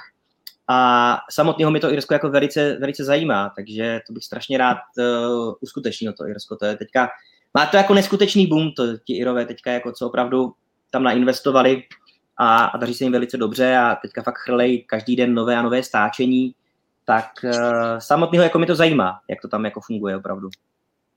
Mm-hmm. Při té příležitosti, když jsme v Irsku, tak se ptá Matyáš, co říkáš na T-Link? Jak teď pracuje? T-Link je skvělé. Já, když jsem eh, byl, byl v Dublinu a měl jsem, měl jsem půl dne volného, před odletem, tak jsem si zaplatil taxíka, jel jsem do Teelingu a čekal jsem na tu svoji prohlídku a teď tam byl takový jako starý pán a čekal tam taky s náma a pak jako začal mluvit najednou jako tour guide a já říkám, to je starý Teeling. No a já jsem měl to štěstí, že tu moji tour vedl, vedl starý pan Teeling a uh, nádherně tam prostě popovídal o historii a uh, byla to skvělá, skvělá, skvělá túra a, a T-Link dělá to prostě velice dobře. Líbí se mi to, že uh, teďka produkují single pod styly, ať on vlastně byl takový, že jo, rebel, že v, uh, produkoval Tyrkonel Konemaru uh, v Kůlí a šel prostě proti že jo, tomu single pod styl, uh, stylu a teď se vrátil zpátky k tomu single pod stylu, což je podle mě tradiční irský styl a teďka se vedou různé diskuze, kolik má být správný match byl, chtějí tam mít různé, různé změny uh, v tom zákoně o irské whisky v tom technical file. A Teeling odvádí skvělou práci. Je to výborná whisky, výborná palírna, uh, hrají si se sudy, uh, mají už kvalitní kor, už vlastně nemá jenom to, co nakoupil, to byl obchod století, že on si nechal ty kvalitní sudy, že jo, z a, a postavil si pak novou palírnu pro svoje, vlastně pro svoje syny. On ještě má to Great Northern Distillery, kde se specializuje na, pro, na produkty pro třetí subjekty. Tak Great Northern Distillery produkuje takzvanou bulk whisky, která se stáčí pod privátními brandy. Podle mě vlastně jedinou značku, kterou oni mají, tak je to Bark, Bark whisky. Tak to je jediná vlastně z toho Great Northern Distillery. Ale uh, líbí se mi, že už Teeling teďka má prostě nastaženo, má svoje věci a dělají dobře. Dělají dobře a za mě jako klubou dolů. Uh, Kuba se tě ptá, jak, jak jsi na tom ty a párování whisky s jídlem. Jaká je tvoje nejoblíbenější kombinace a, a největší bizár? No, je to jako skvělý. Já jsem eh, byl na několika právě večeřích, eh, kde se párovalo s whisky. Jsem měl tu možnost být a krásně to funguje. Ty červený masa skvěle fungují, když to jsou krásné nějaké sudovky, tak to parádně funguje. Taková ta obligátní čokoláda, že teďka jsme objednávali ty čokolády s tím hagisem, s tím kořením, tak uh, ty čokolády fungují taky. Uh, nebo potom, že jo, tam Martin Nuet, tak ta dělá, že jo, tu skvělou kuchařku, uh, párování whisky pokrmů, tak podle ní se taky dá něco jako zajímavého napárovat, jak tam říká, že ať je francouzská, tak v životě ne česnek, whisky, že tam to zabíjí, že jo, chutě. Tak eh, je to, je to jako hodně zajímavý, ten whisky pairing skutečně dneska funguje a my i na degustaci, když máme, tak eh, se snažíme mít tomu nějaký drobný pairing, buď trhaná masa, eh, nebo, nebo nějaký, nějaký losos, nějaké svatojakubky a prostě parádně to funguje. Co jsem asi měl nejlepšího, tak byly svatojakubky, bylo to u Baumoru a bylo to na más, jenom máslo, svatojakubky, skalops zakáplý baumorkou, lehounce jenom oflambovaný a bylo to prostě nádhera. Na chleba s máslem úplně geniální věc. Výborně. Uh, teda m, hm, současná whisky osobnost uh, tě, tě jako tebe vůbec jako nejvíc inspiruje v současné době? Kde, kde, kde bereš inspiraci, kdo tě jakoby nejvíc oslovuje v současné době? Hele, já mám rád takový ty mladý pušky, no. Mně se líbí ti mladí kluci, zejména třeba v tom Irsku, jak to dělají Matt Healy, že jo, pod Stilt, nebo uh, to Whisky and Sips, ten Bra- nebo ještě ten Brian Hennessy uh, z Irska, tak jako ti kluci jako fakt jsou dobří, jsou našláplí a ty jejich podcasty jsou jako vtipný a dobře se to poslouchá. Mám rád samozřejmě i takový ty oldschooláky, takový ty jako chlapy, který známe všichni, ale je asi dobrý se i jako trošku jako vyzkoušet nějaké nové. Uh, takže mládí vpřed, mládí vpřed, takže určitě za mě i ti noví jako blogeři, prostě jako když to bude vtipný, bude to mít nějakou hodnotu, tak uh, to může být dobrý. To každopádně jo. Takže Martin se ptá, která se současných nových palíren si myslíš, že je nejzajímavější? A teď je to asi jedno, jestli to je Irsko, Skotsko nebo někde kdekoliv po světě. Roste to jak houby po dešti, takže ne, jestli to všechno stíháš. Uh, no, snažím se, ale sám víš, že těch informací je strašně moc. Já se hrozně moc těším na Lindores. Uh, tím, že tam máme i nějak něco odloženého, tak se strašně moc těším uh, na to, jakou budou mít whisky. U mě, u těch nových palíren záleží prostě si myslím hodně na tom, jak bude kvalitní core. Ty inaugural release, ta bublina prostě může splasknout. Pokud nebudou mít kvalitní produkty, ta palírna, pokud se nebude prodávat, tak potom i ty limitované edice těch inauguračních stáčení, ta cena spadne. Takže sami víme, že ty tříletý whisky za tu cenu prostě nemají takovou hodnotu. Oni můžou mít takovou hodnotu a potvrdit skutečně tu svoji cenu, pokud ta palírna bude kvalitní a bude mít to kvalitní core range. Hmm. Uh, těším se na spoustu nových palíren, tak těším se i na to rasy, že jo, jak budou dál pokračovat. Uh, vypadá to docela zajímavě, i to další stáčení, které plánují, takže, takže uvidíme, no. Dobrá, dobrá. Petr se tě ptá, co, co, co, co říkáš na Ameriku a Bourbony? Mm, mm. Ta Amerika neskutečně šlape, no. Je to, já jak jsem tam byl tři roky zpátky ve Four Roses podívat se, tak už v tu dobu vlastně byl neskutečný boom, který se nějak tak jakože posunoval i, i, i tady k nám. A já, když jsem, já jsem si vždycky myslel, že ty limitované edice koupím s nás v Americe. Uh, různé ty small batche a ty single barrely třeba od Four Roses, tak tam je to naprosto jako nes, Mission Impossible, tam prostě tu, to stáčení vůbec, vůbec jako nejde, nejde sehnat. Tam uh, je taková poptávka po těch edicích, že se to vůbec nedá, nedá sehnat. Zároveň se mi líbí, jak i ti američani, že jsou docela progresivní, uh, i že teďka z Middletonu si půjčili uh, hlavního destilatéra na jeden svůj projekt. Uh, Brian Nation, že odešel uh, do Ameriky, do nové palírny, takže jsou, jsou taky neskutečně progresivní ty američani. Já myslím si, že u nás to je takový trošku opomíjený segment, který si myslím, že u nás taky bude mít eh, časem, časem velký boom. Uh, že i ta světová whisky skutečně jako hodně, hodně dobře funguje. Takže si myslím, že i ta Amerika bude teďka neskutečně šlapat i u nás a mají skvělé produkty. Já jsem vždycky byl taky takový ten povrchní, jako že jenom Irsko, Skotsko a že Amerika ne, že to je takový jako low a pak když jsem tam jel, tak eh, mě sklapla brada a musel jsem jako přehodnotit trošku ten názor, protože i ty americké whisky jsou, jsou naprosto úžasný a zase mají mají ten, tam ten um, že prostě musí používat sudy, jaký musí používat, ale i přesto dokáží s tím udělat krásné věci, jsou ty whisky krásně ovocitý, hrají si s kvasinkama, takže, takže mm, to je prostě krása a bohatost whisky, takže i ta Amerika, a jsem rád, že i tady právě se do toho šlape, skvělý, skvělý články na Poznej whisky, takže strašně rád tady tohle to čtu a člověka to prostě to jako obohatí a posune dál. Takže taky děkuji za to. Pernodi mají vlastně v portfoliu taky nějaké americké palírny. Máš pocit teď, jakoby, uh, protože máš ty informace vlastně úplně od, od zdroje, uh, že, že jakoby se to snaží víc tlačit do světa, nebo prostě je, je ta poptávka v Americe tak velká, že prostě si to tam vypijou sami. No, tam u Pernodu nastalo to, že koupili vlastně tu uh, Rabbit Hole uh, kvůli tomu, že Four Roses je distribuční značka. Oni patří pod japonskou společnost Kirin, Nicméně Pernod Ricard má uh, na ně vlastně globální smlouvu na zastupování na trzích. Takže Pernod Ricard chtěli mít nějaké svoje, svoje palírny, takže vlastně proto šli teď do těch nových akvizic uh, Bourbon Palíren, koupili vlastně i nějakou palínu v Kanadě a i ve, ve Spojených státech a zejména ta Rabbit Hole je docela jako kvalitní a myslím si, že její čas teprve přijde. Zatím ještě není v distribuci v Evropě, ale podle mě to je pouze otázka času, kdy, kdy se vlastně i dostane do, do, do Evropy. For Roses je fantastická značka, roste velice dobře, úžasně se s ní pracuje, nicméně tam samozřejmě uh, oni si pokrývají hlavně svoje trhy, že jo? takže tam prostě může jednou nastat to, že se prostě ty cesty rozejdou. Uh, ač já bych si to nepřál, protože For Roses je moje další srdcová značka. Strašně mám rád small batch i single barrel a uh, uvidíme, co dál ten trh přinese, ale myslím si, že právě tady ty nové akvizice uh, Pernodi brzo i na ten evropský trh uh, přinesou. Výborně. Uh, hele, Martin se ptá na otázku, kterou já jsem se tady nikdy neodvážil položit mi neměl na mysli.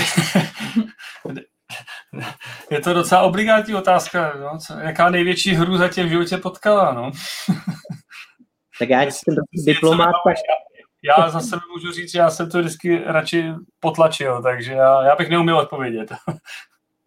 Já vím, že mám zkušenost z nějakého vinného festivalu, když to bylo v Praze, a tam byly nějaký, že ty rakouský whisky a ty byly naprosto jako strašné. Ty, Firvalky nebo nějaké tady tyhle ty a ty byly strašný. Jako, ty mě teda to tady nejde ani vyslovit to jméno, vidě? Dobře, dobře, dobře. Tak, eh, tak tuhle tu.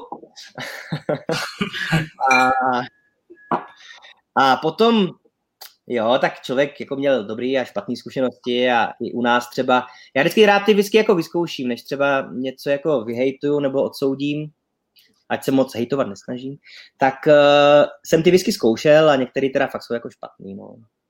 Asi bych to uzavřel. Dobře, dobře. Ale tak se přesuneme na otázku. Ivo se ptá eh, na knihy, protože samozřejmě jsi zmínil, že si to hodně načetl. Uh, co by si jako nej, nejvíc doporučil, co máš rád a případně co je knížka, po který třeba nejčastěji šaháš, kde máš největší zdroj informací? Tak určitě za mě, jestli má Ivo dva měsíce čas, tak bych si koupil whisky braní. A whisky braní, tam se dozvíte spoustu o vínu, o ovocných pálenkách, ale hlavně o whisky. A Svaťa je prostě eh, člověk, který je encyklopedista a naprosto skvěle uh, ty informace dát dohromady. Takže naprosto úžasná kniha je, je Whisky braní. A já myslím, že i ty to máš jako stejně, že uh, Ročenka. Uh, whisky Malt Yearbook uh, Ročenka je prostě naprosto skvělý, uh, skvělý zdroj informací, kde člověk prostě neustále celý rok si prostě ty informace dohledává znovu a znovu. A tak za mě určitě Ročenka. A těch publikací od Michaela Jacksona je taky, že spoustu. Uh, Broom je výborný, McLean taky, že ho se dá jako přečíst dobře. Uh, já nevím, jaký máte názor na Whisky Bible, já jsem nikdy nebyl z ní úplně jako odvázaný, ale jako pročítal jsem si ji vždycky, že jo. Vždycky asi každý z nás, jako ať teďka třeba Marie je trošku v jiné pozici, tak minimálně jako stojí za to si to jako pročíst a jako proletět jako ty jeho názory, no. Takové no. trošku kontroverzní téma to je tady tohleto. Je, je, to, je to určitě jako určitě jeden z proudů, který může člověk sledovat. Uh, když už teda si na, na té, na, nakousl nějaký whisky téma, co ty teď jako vnímáš jako největší whisky téma, který jakoby tím, tím světem whisky, nejenom na českém rybníku, ale i tím celosvětovým, tak nejvíc jako vnímáš, co, co tě pálí nebo co? Za mě, za mě, jako jsem zmiňoval ty mešbily. Ty mešbily uh, v tom Irsku jsou neskutečně zajímavý. Uvidíme, jestli jim povolí v tom singlu pod stylu navýšit, tam je 5% ostatních obilovin. Uh, oves se může přidávat, ale maximálně do 5%. A oni vlastně z historie uh, je zjištěno to, že se tam toho dávalo daleko víc. Takže oni teďka chtějí udělat to, to, to, to, to ratio, aby bylo 30, 30, 30. 30% sladovaného, minimálně 30 zeleného a 30% eh, ostatních obilovin. Ty vlastně si, že jo, taky eh, jsme se bavili o tom, že i ve Skotsku to bylo takové různé divoké. Takže tady ty mešbily jsou, jsou hodně zajímavé. Co je další téma, tak jsou dřeva. Eh, mě neskutečně nadchlatá degustace těch netradičních typů dřev, moruše, třešeň. Bylo to prostě úžasné, úžasně vedle sebe na porovnání a v tom je to opravdu jako hodně, hodně jako zajímavé.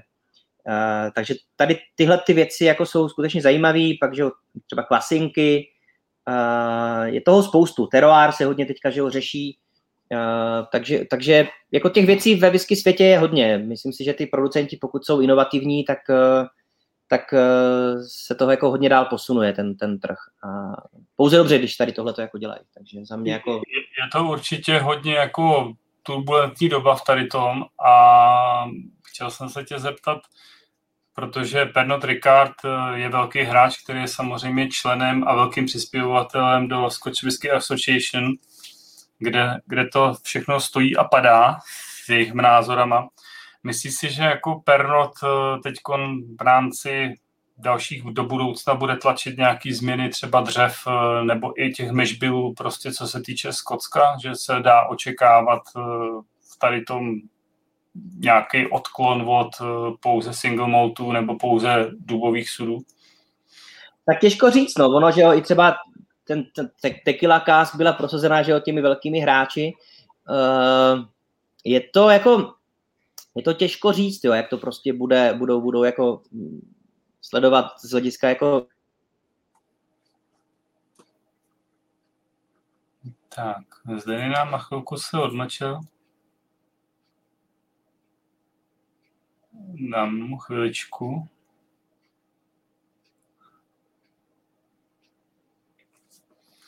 Tak já to využiju. Jestli ještě nějaký posluchači máte nějaké otázky na Zdenho, já věřím, že se za chviličku připojí, tak případně se zkusme zeptat.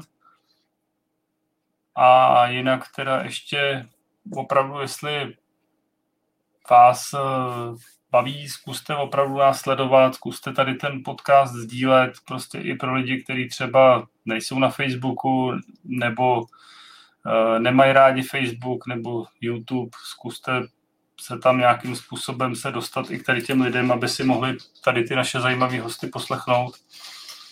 A zkusíme rozšířit uh, tyhle ty hosty. Tak, zde se nám odpojil, já věřím tomu, že za chviličku se připojí, takže jestli chviličku vydržíte, tak uh, Denis se připojuje zpátky. Já mám takový pocit, že zde před, představ si, že Netar se ptal, co to máš za notebooka.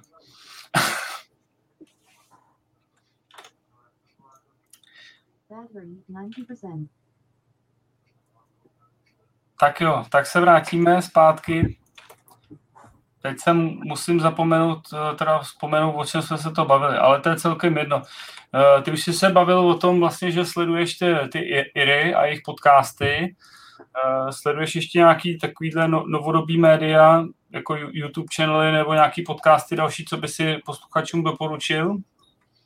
No já teďka, hele, teďka s těma jako podcastama jako nějak začínám, takže teďka jsem jako začal v tom, v tom Irsku, samozřejmě takový ty klasiky jako Ralfiho asi neberem, že jo, to je už takový jako jasný známý.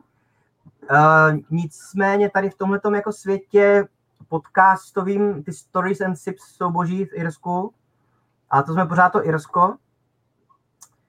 Uh, zase Irsko, ten Brian Hennessy, taky dobrý týpek, který dělá krásný jako YouTubeový uh, videa. Vtipný, je docela jako fakt dobrý. Uh, no, já spíš takhle jako se snažím jako spíš číst, no. Spíš jako se snažím jako číst a takhle nějak uh, k tomu podcastu nějak se teďka dostávám, jako nějak se jako učím tady s tím pracovat. Jo, já, já to mám hodně podobný, prostě je to o tom ty podcasty se dají dobře využívat právě při nějaký jízdě autem nebo něčem takovým, ale Přesně samozřejmě tak. taky rád, rád, rád sahnu po nějaký knížce. A chtěl jsem se tě ještě zeptat vlastně, co byl tvůj takový nejsilnější zážitek spojený s whisky vlastně v tvém whisky životě, co tě tak jako nejvíc utkilo v paměti Hele, to je spousta věcí. To je spousta věcí, spousta krásných zážitků, většinou jako s kamarádama. Ale já, já se ptám na tu jednu. na tu úplně jednu. Úplně jednu. To je asi jako takhle, takhle úplně, co mě jako vystřelilo ze sandálů. Uh,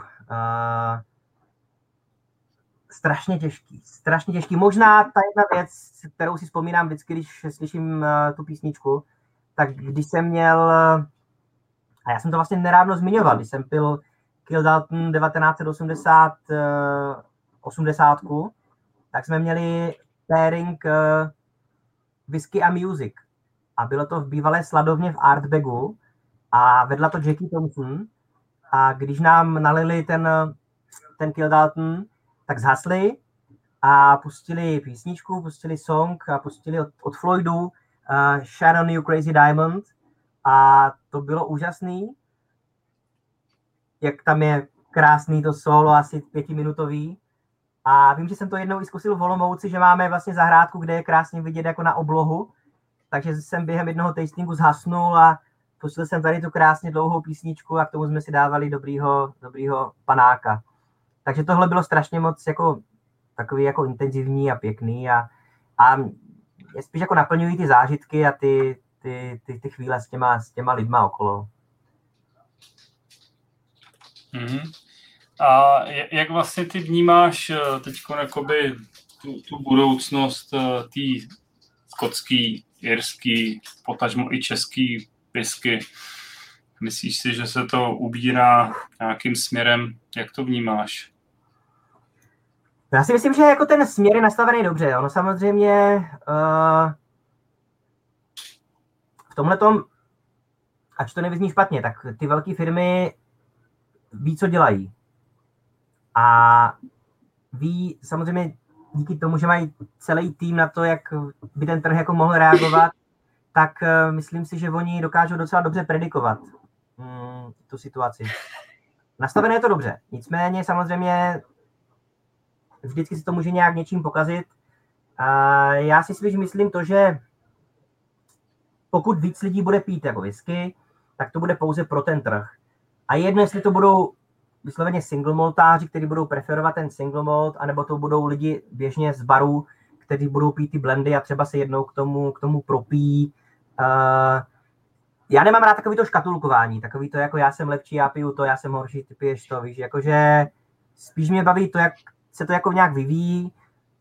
Minimálně, když se budeme zpátky, když se budeme bavit o tom Irsku, tak tam vidíš ten obrovský drive, ten, tu obrovskou změnu z těch čtyřech palíren najednou během pár let tam je prostě 39, tak je prostě vidět to, že to krásně, že to krásně funguje. Je super vidět to, jak fungují krásný, že malí palírny, farmáři ve Skotsku, kteří můžou dělat tady tyhle ty různé krásné věci, ale je to jenom díky tomu, že ten celý trh funguje. Je to jenom díky tomu, že ten celý trh jako funguje. Víme to, že my, ta naše skupina, co máme rádi ty singlecásky a tady tyhle ty různé jako věci, tak to není ten, jako ten hlavní biznis. To samozřejmě není to, ať si to my jako myslíme, tak, eh, tak pořád musíme vnímat to, že jsou i ostatní konzumenti.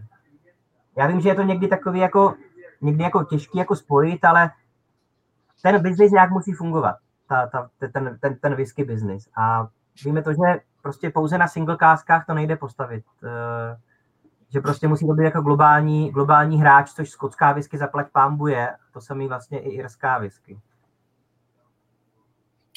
Takže si nemyslíš, jako, že nám tady natejká nějaký whisky loch a neba, nebojíš se toho, že do budoucna to nebude mít někdo pít, že se objeví nějaký zase gin nebo odklon od whisky k nějakým zase čím destilátům. Ale další patisnová krize už nenastane. Já si myslím, že jako možná ten boom trošku splaskne s těma jako předraženýma mladýma stáčeníma. Uh, ono strašně záleží, jak se to bude prostě dál prodávat, ten produkt. To je prostě podle mě alfa omega u těch mladých palíren, jak prostě, jakou budou mít tu core range, jak prostě budou dál šlapat. No. Teďka Teďka je pouze super to, že jako díky tomu té vlně, tak dokázali to cashflow nagenerovat a prostě dokáží teďka, pokud to hodně posunou. Což já zase myslím, že ti skotové takový jsou, když si vím, jako z jakých sraček se dostali, ti Irové, tak by byli hloupí, byli by sami proti sobě, kdyby si to nechali nějak pokazit. A to vlastně vidíš i na tom jejich přístupu, že oni jako chtějí, ať se ty whisky ať se s tím neflipuje, ti malí producenti, ty velcí zase hráči chtějí to, ať se ty whisky pije. Já nemyslím si, že by to někdo dělal nějak jako extrémně špatně. Vidíš to, že i ti velcí hráči prostě mají pořád v tom core, mají tu dvanáctku, všichni říkali, budou mít no age statementy. Ano, jako je jich samozřejmě víc, ale pořád ty whisky producenti mají tu kvalitní jako lineu hlavní. Mně třeba připadne to, že jako, já tam nevidím jako nějaký jako dramatický pokles. Samozřejmě každý rád si otevře tu starou flašku z těch 90 a bude říkat, jo, to je úplně něco jiného. Já takových flašek mám spoustu a je to něco jiného, ano, ale není to takový dramatický jako rozdíl, že bych eh, řekl, jo, je to teďka jako nějaký špatný. Nemyslím si to. Když jsem tam byl a když, když to vlastně vidíš, jak fakt jakou péči tomu věnují, jak ty palíny investují do, do vůdu, do wood managementu, jak skutečně predikují ty informace do, na x let dopředu. Viděl jsi to, že jak byl velký boom a i třeba konkrétně Glenlivet vlastně neměl čeho na 12, tak udělali Founders, nehme ty diskuze, jestli je to úspěšný nebo ne. Mimo jiné se prodává produkce jako Tadisku, se prodává jenom Founders Reserve. Ale viděl jsi to, že vlastně se vrátila zpátky ta 12, že dokázali jako kdyby nastařit uh, ten produkt. Takže, takže jako kdyby i, i ti skotové jsou si vědomi toho, že prostě musí mít tu whisky dobrou a ne za každou cenu jako jenom jít prostě po tom, po tom biznisu, že jsou si vědomi toho, uh, uh, kde vlastně je ta jejich hodnota, vnímaná hodnota od toho zákazníka. Ale samozřejmě se musíme připravit na to, že ten, takový ten approach těch palíren bude trošku modernější styl, že už to prostě nebudou staří páprdi, jako jsme my, a my jsme mladí kluci, ale bude tam prostě větší fokus na ty mladý. Prostě i ti skotové budou chtít, proč se pijou highbally, proč tlačí highball všechny velké firmy, protože chtějí ukousnout z toho koláče gin tonic, že jo? A co je gin tonic? Jednoduchá slívačka, vezmeš si whisky nebo gin, naliješ tonik. Stejně to sami chtějí udělat skotové, aby se prostě pil ten highball, whisky a nějaká ochucená soda to může být třeba. Takže jako víc tam jako bude cítit, že prostě budou víc a víc jako cílit prostě na, na ty různé jako generace a budou chtít, aby prostě se whisky, whisky prodávala. Ale já sám budu samozřejmě rád za veškerý whisky festivaly, za veškerý jako whisky show, kde si vyzkoušíme ty krásné věci, kde budeme řešit různý jako drobný jako rozdíly v sudech a ve dřevech, ale zároveň si myslím, že jako nechci odsuzovat trošku jako jiný zase úhel pohledu. Nechci být takový ten starý, který bude říkat, to za nás nebylo, teď ti mladí jsou jako jiní. Podle mě je to furt stejný. Podle mě, vem si i ti, i ti producenti v těch 90. nebo v těch nulkách nebyli prostě tam, kde jsou dnes. A taky se core range byly všechno 40% whisky. Nebyly to žádné jako kdyby sudovky, nebyly to žádné jako moc limitky. A taky nějak se prostě z toho postupně jako dostali nahoru. Když se podíváš na ty staré whisky, které my dneska adorujeme, která z nich měla nad 50%? Já jsem zmiňoval Glenmo 15, to jsou všechno whisky pod 50%. Je, je, je to pravda, ale ty, ty starší whisky, kterými adorujeme, tak prostě i přes ty procenta jsou, jsou jakoby neskutečně plný a bohatý, když to ta současná produkce na 40% je bohužel trošku prázdná. Nevím, čím to je, je, je to spoustu teorií, ale prostě jako opravdu whisky ze 40, 70. 80. let na 40% je opravdu ve většině případů poměrně bohatá a plná. Tak aspoň, mohly to být aspoň... odrůdy ječmenem, který měli menší výtěžnost, je tam spoustu že, aspektů. Uh, já si je taky rád jako vyzkouším, taky je mám rád. Uh,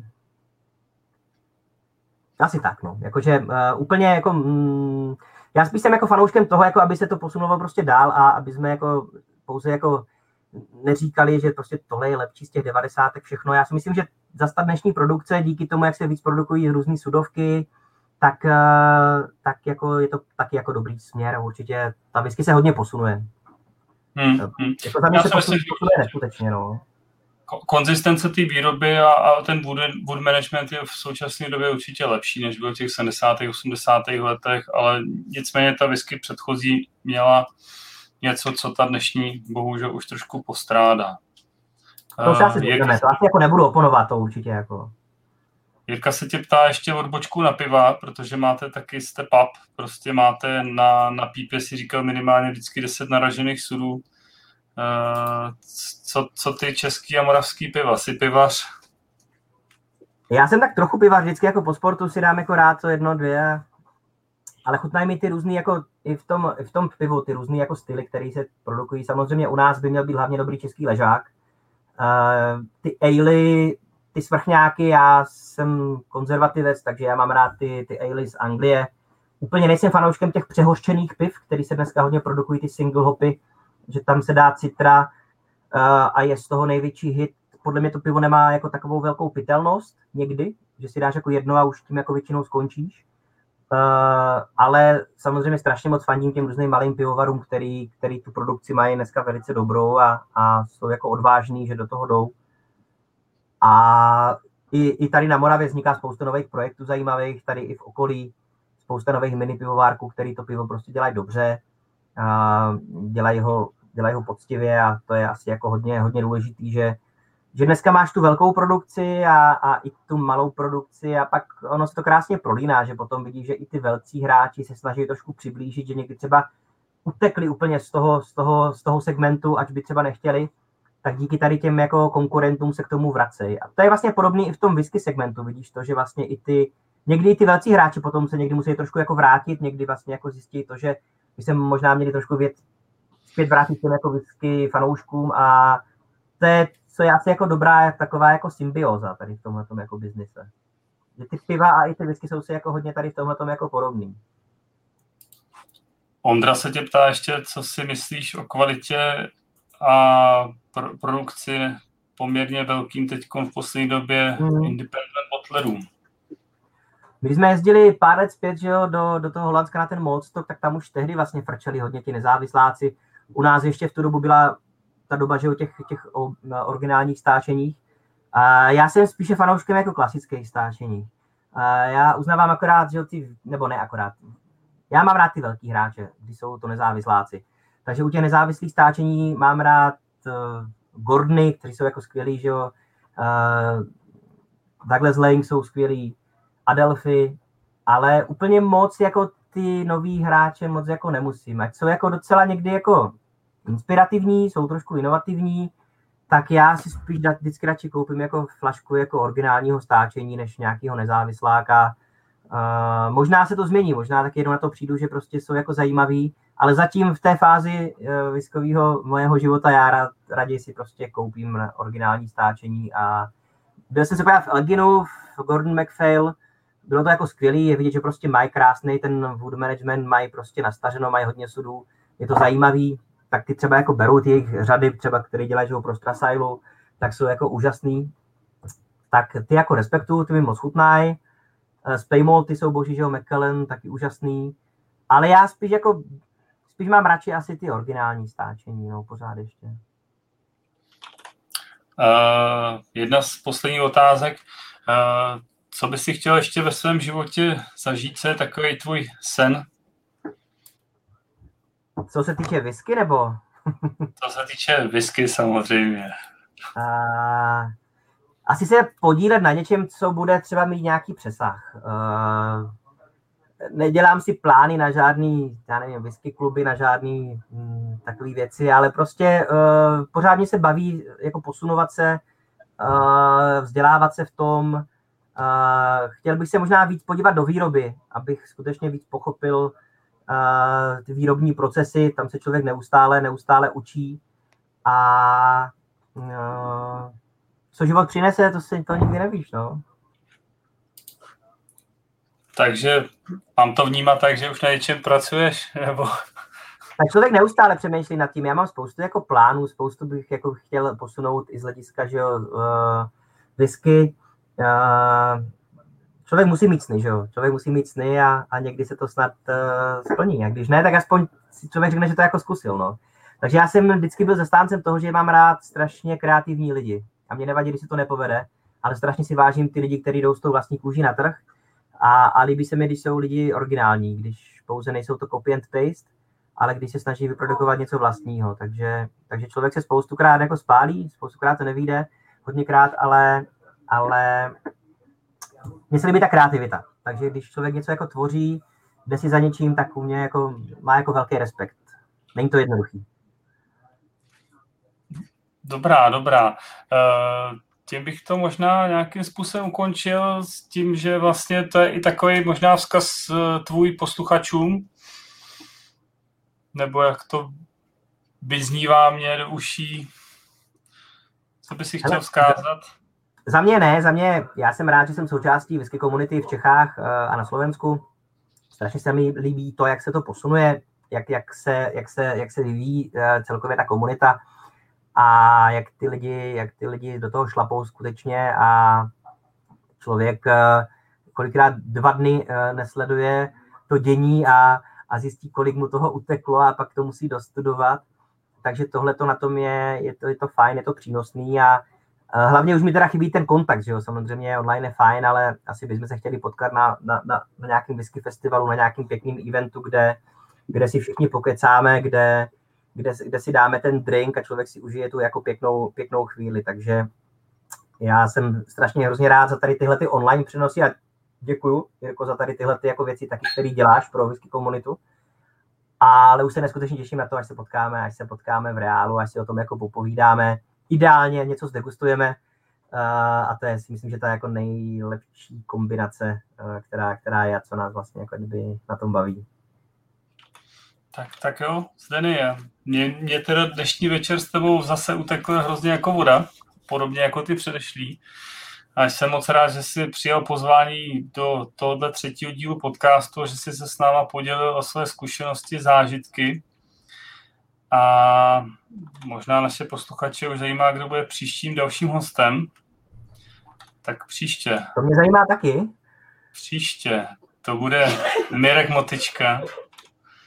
A to je zástupce české populární whisky Gold o který jsme dneska už poměrně dost hovořili. Takže příště to bude s Mirkem. A pokud ty zde budeš mít nějakou otázku záledu na Mirka, tak si klidně rozmysli a prosím tě, příště Mirkovi polož. Pokud jí máš rozmyšlenou dneska, tak ji klidně řekni dneska, já se Mirka příště zeptám.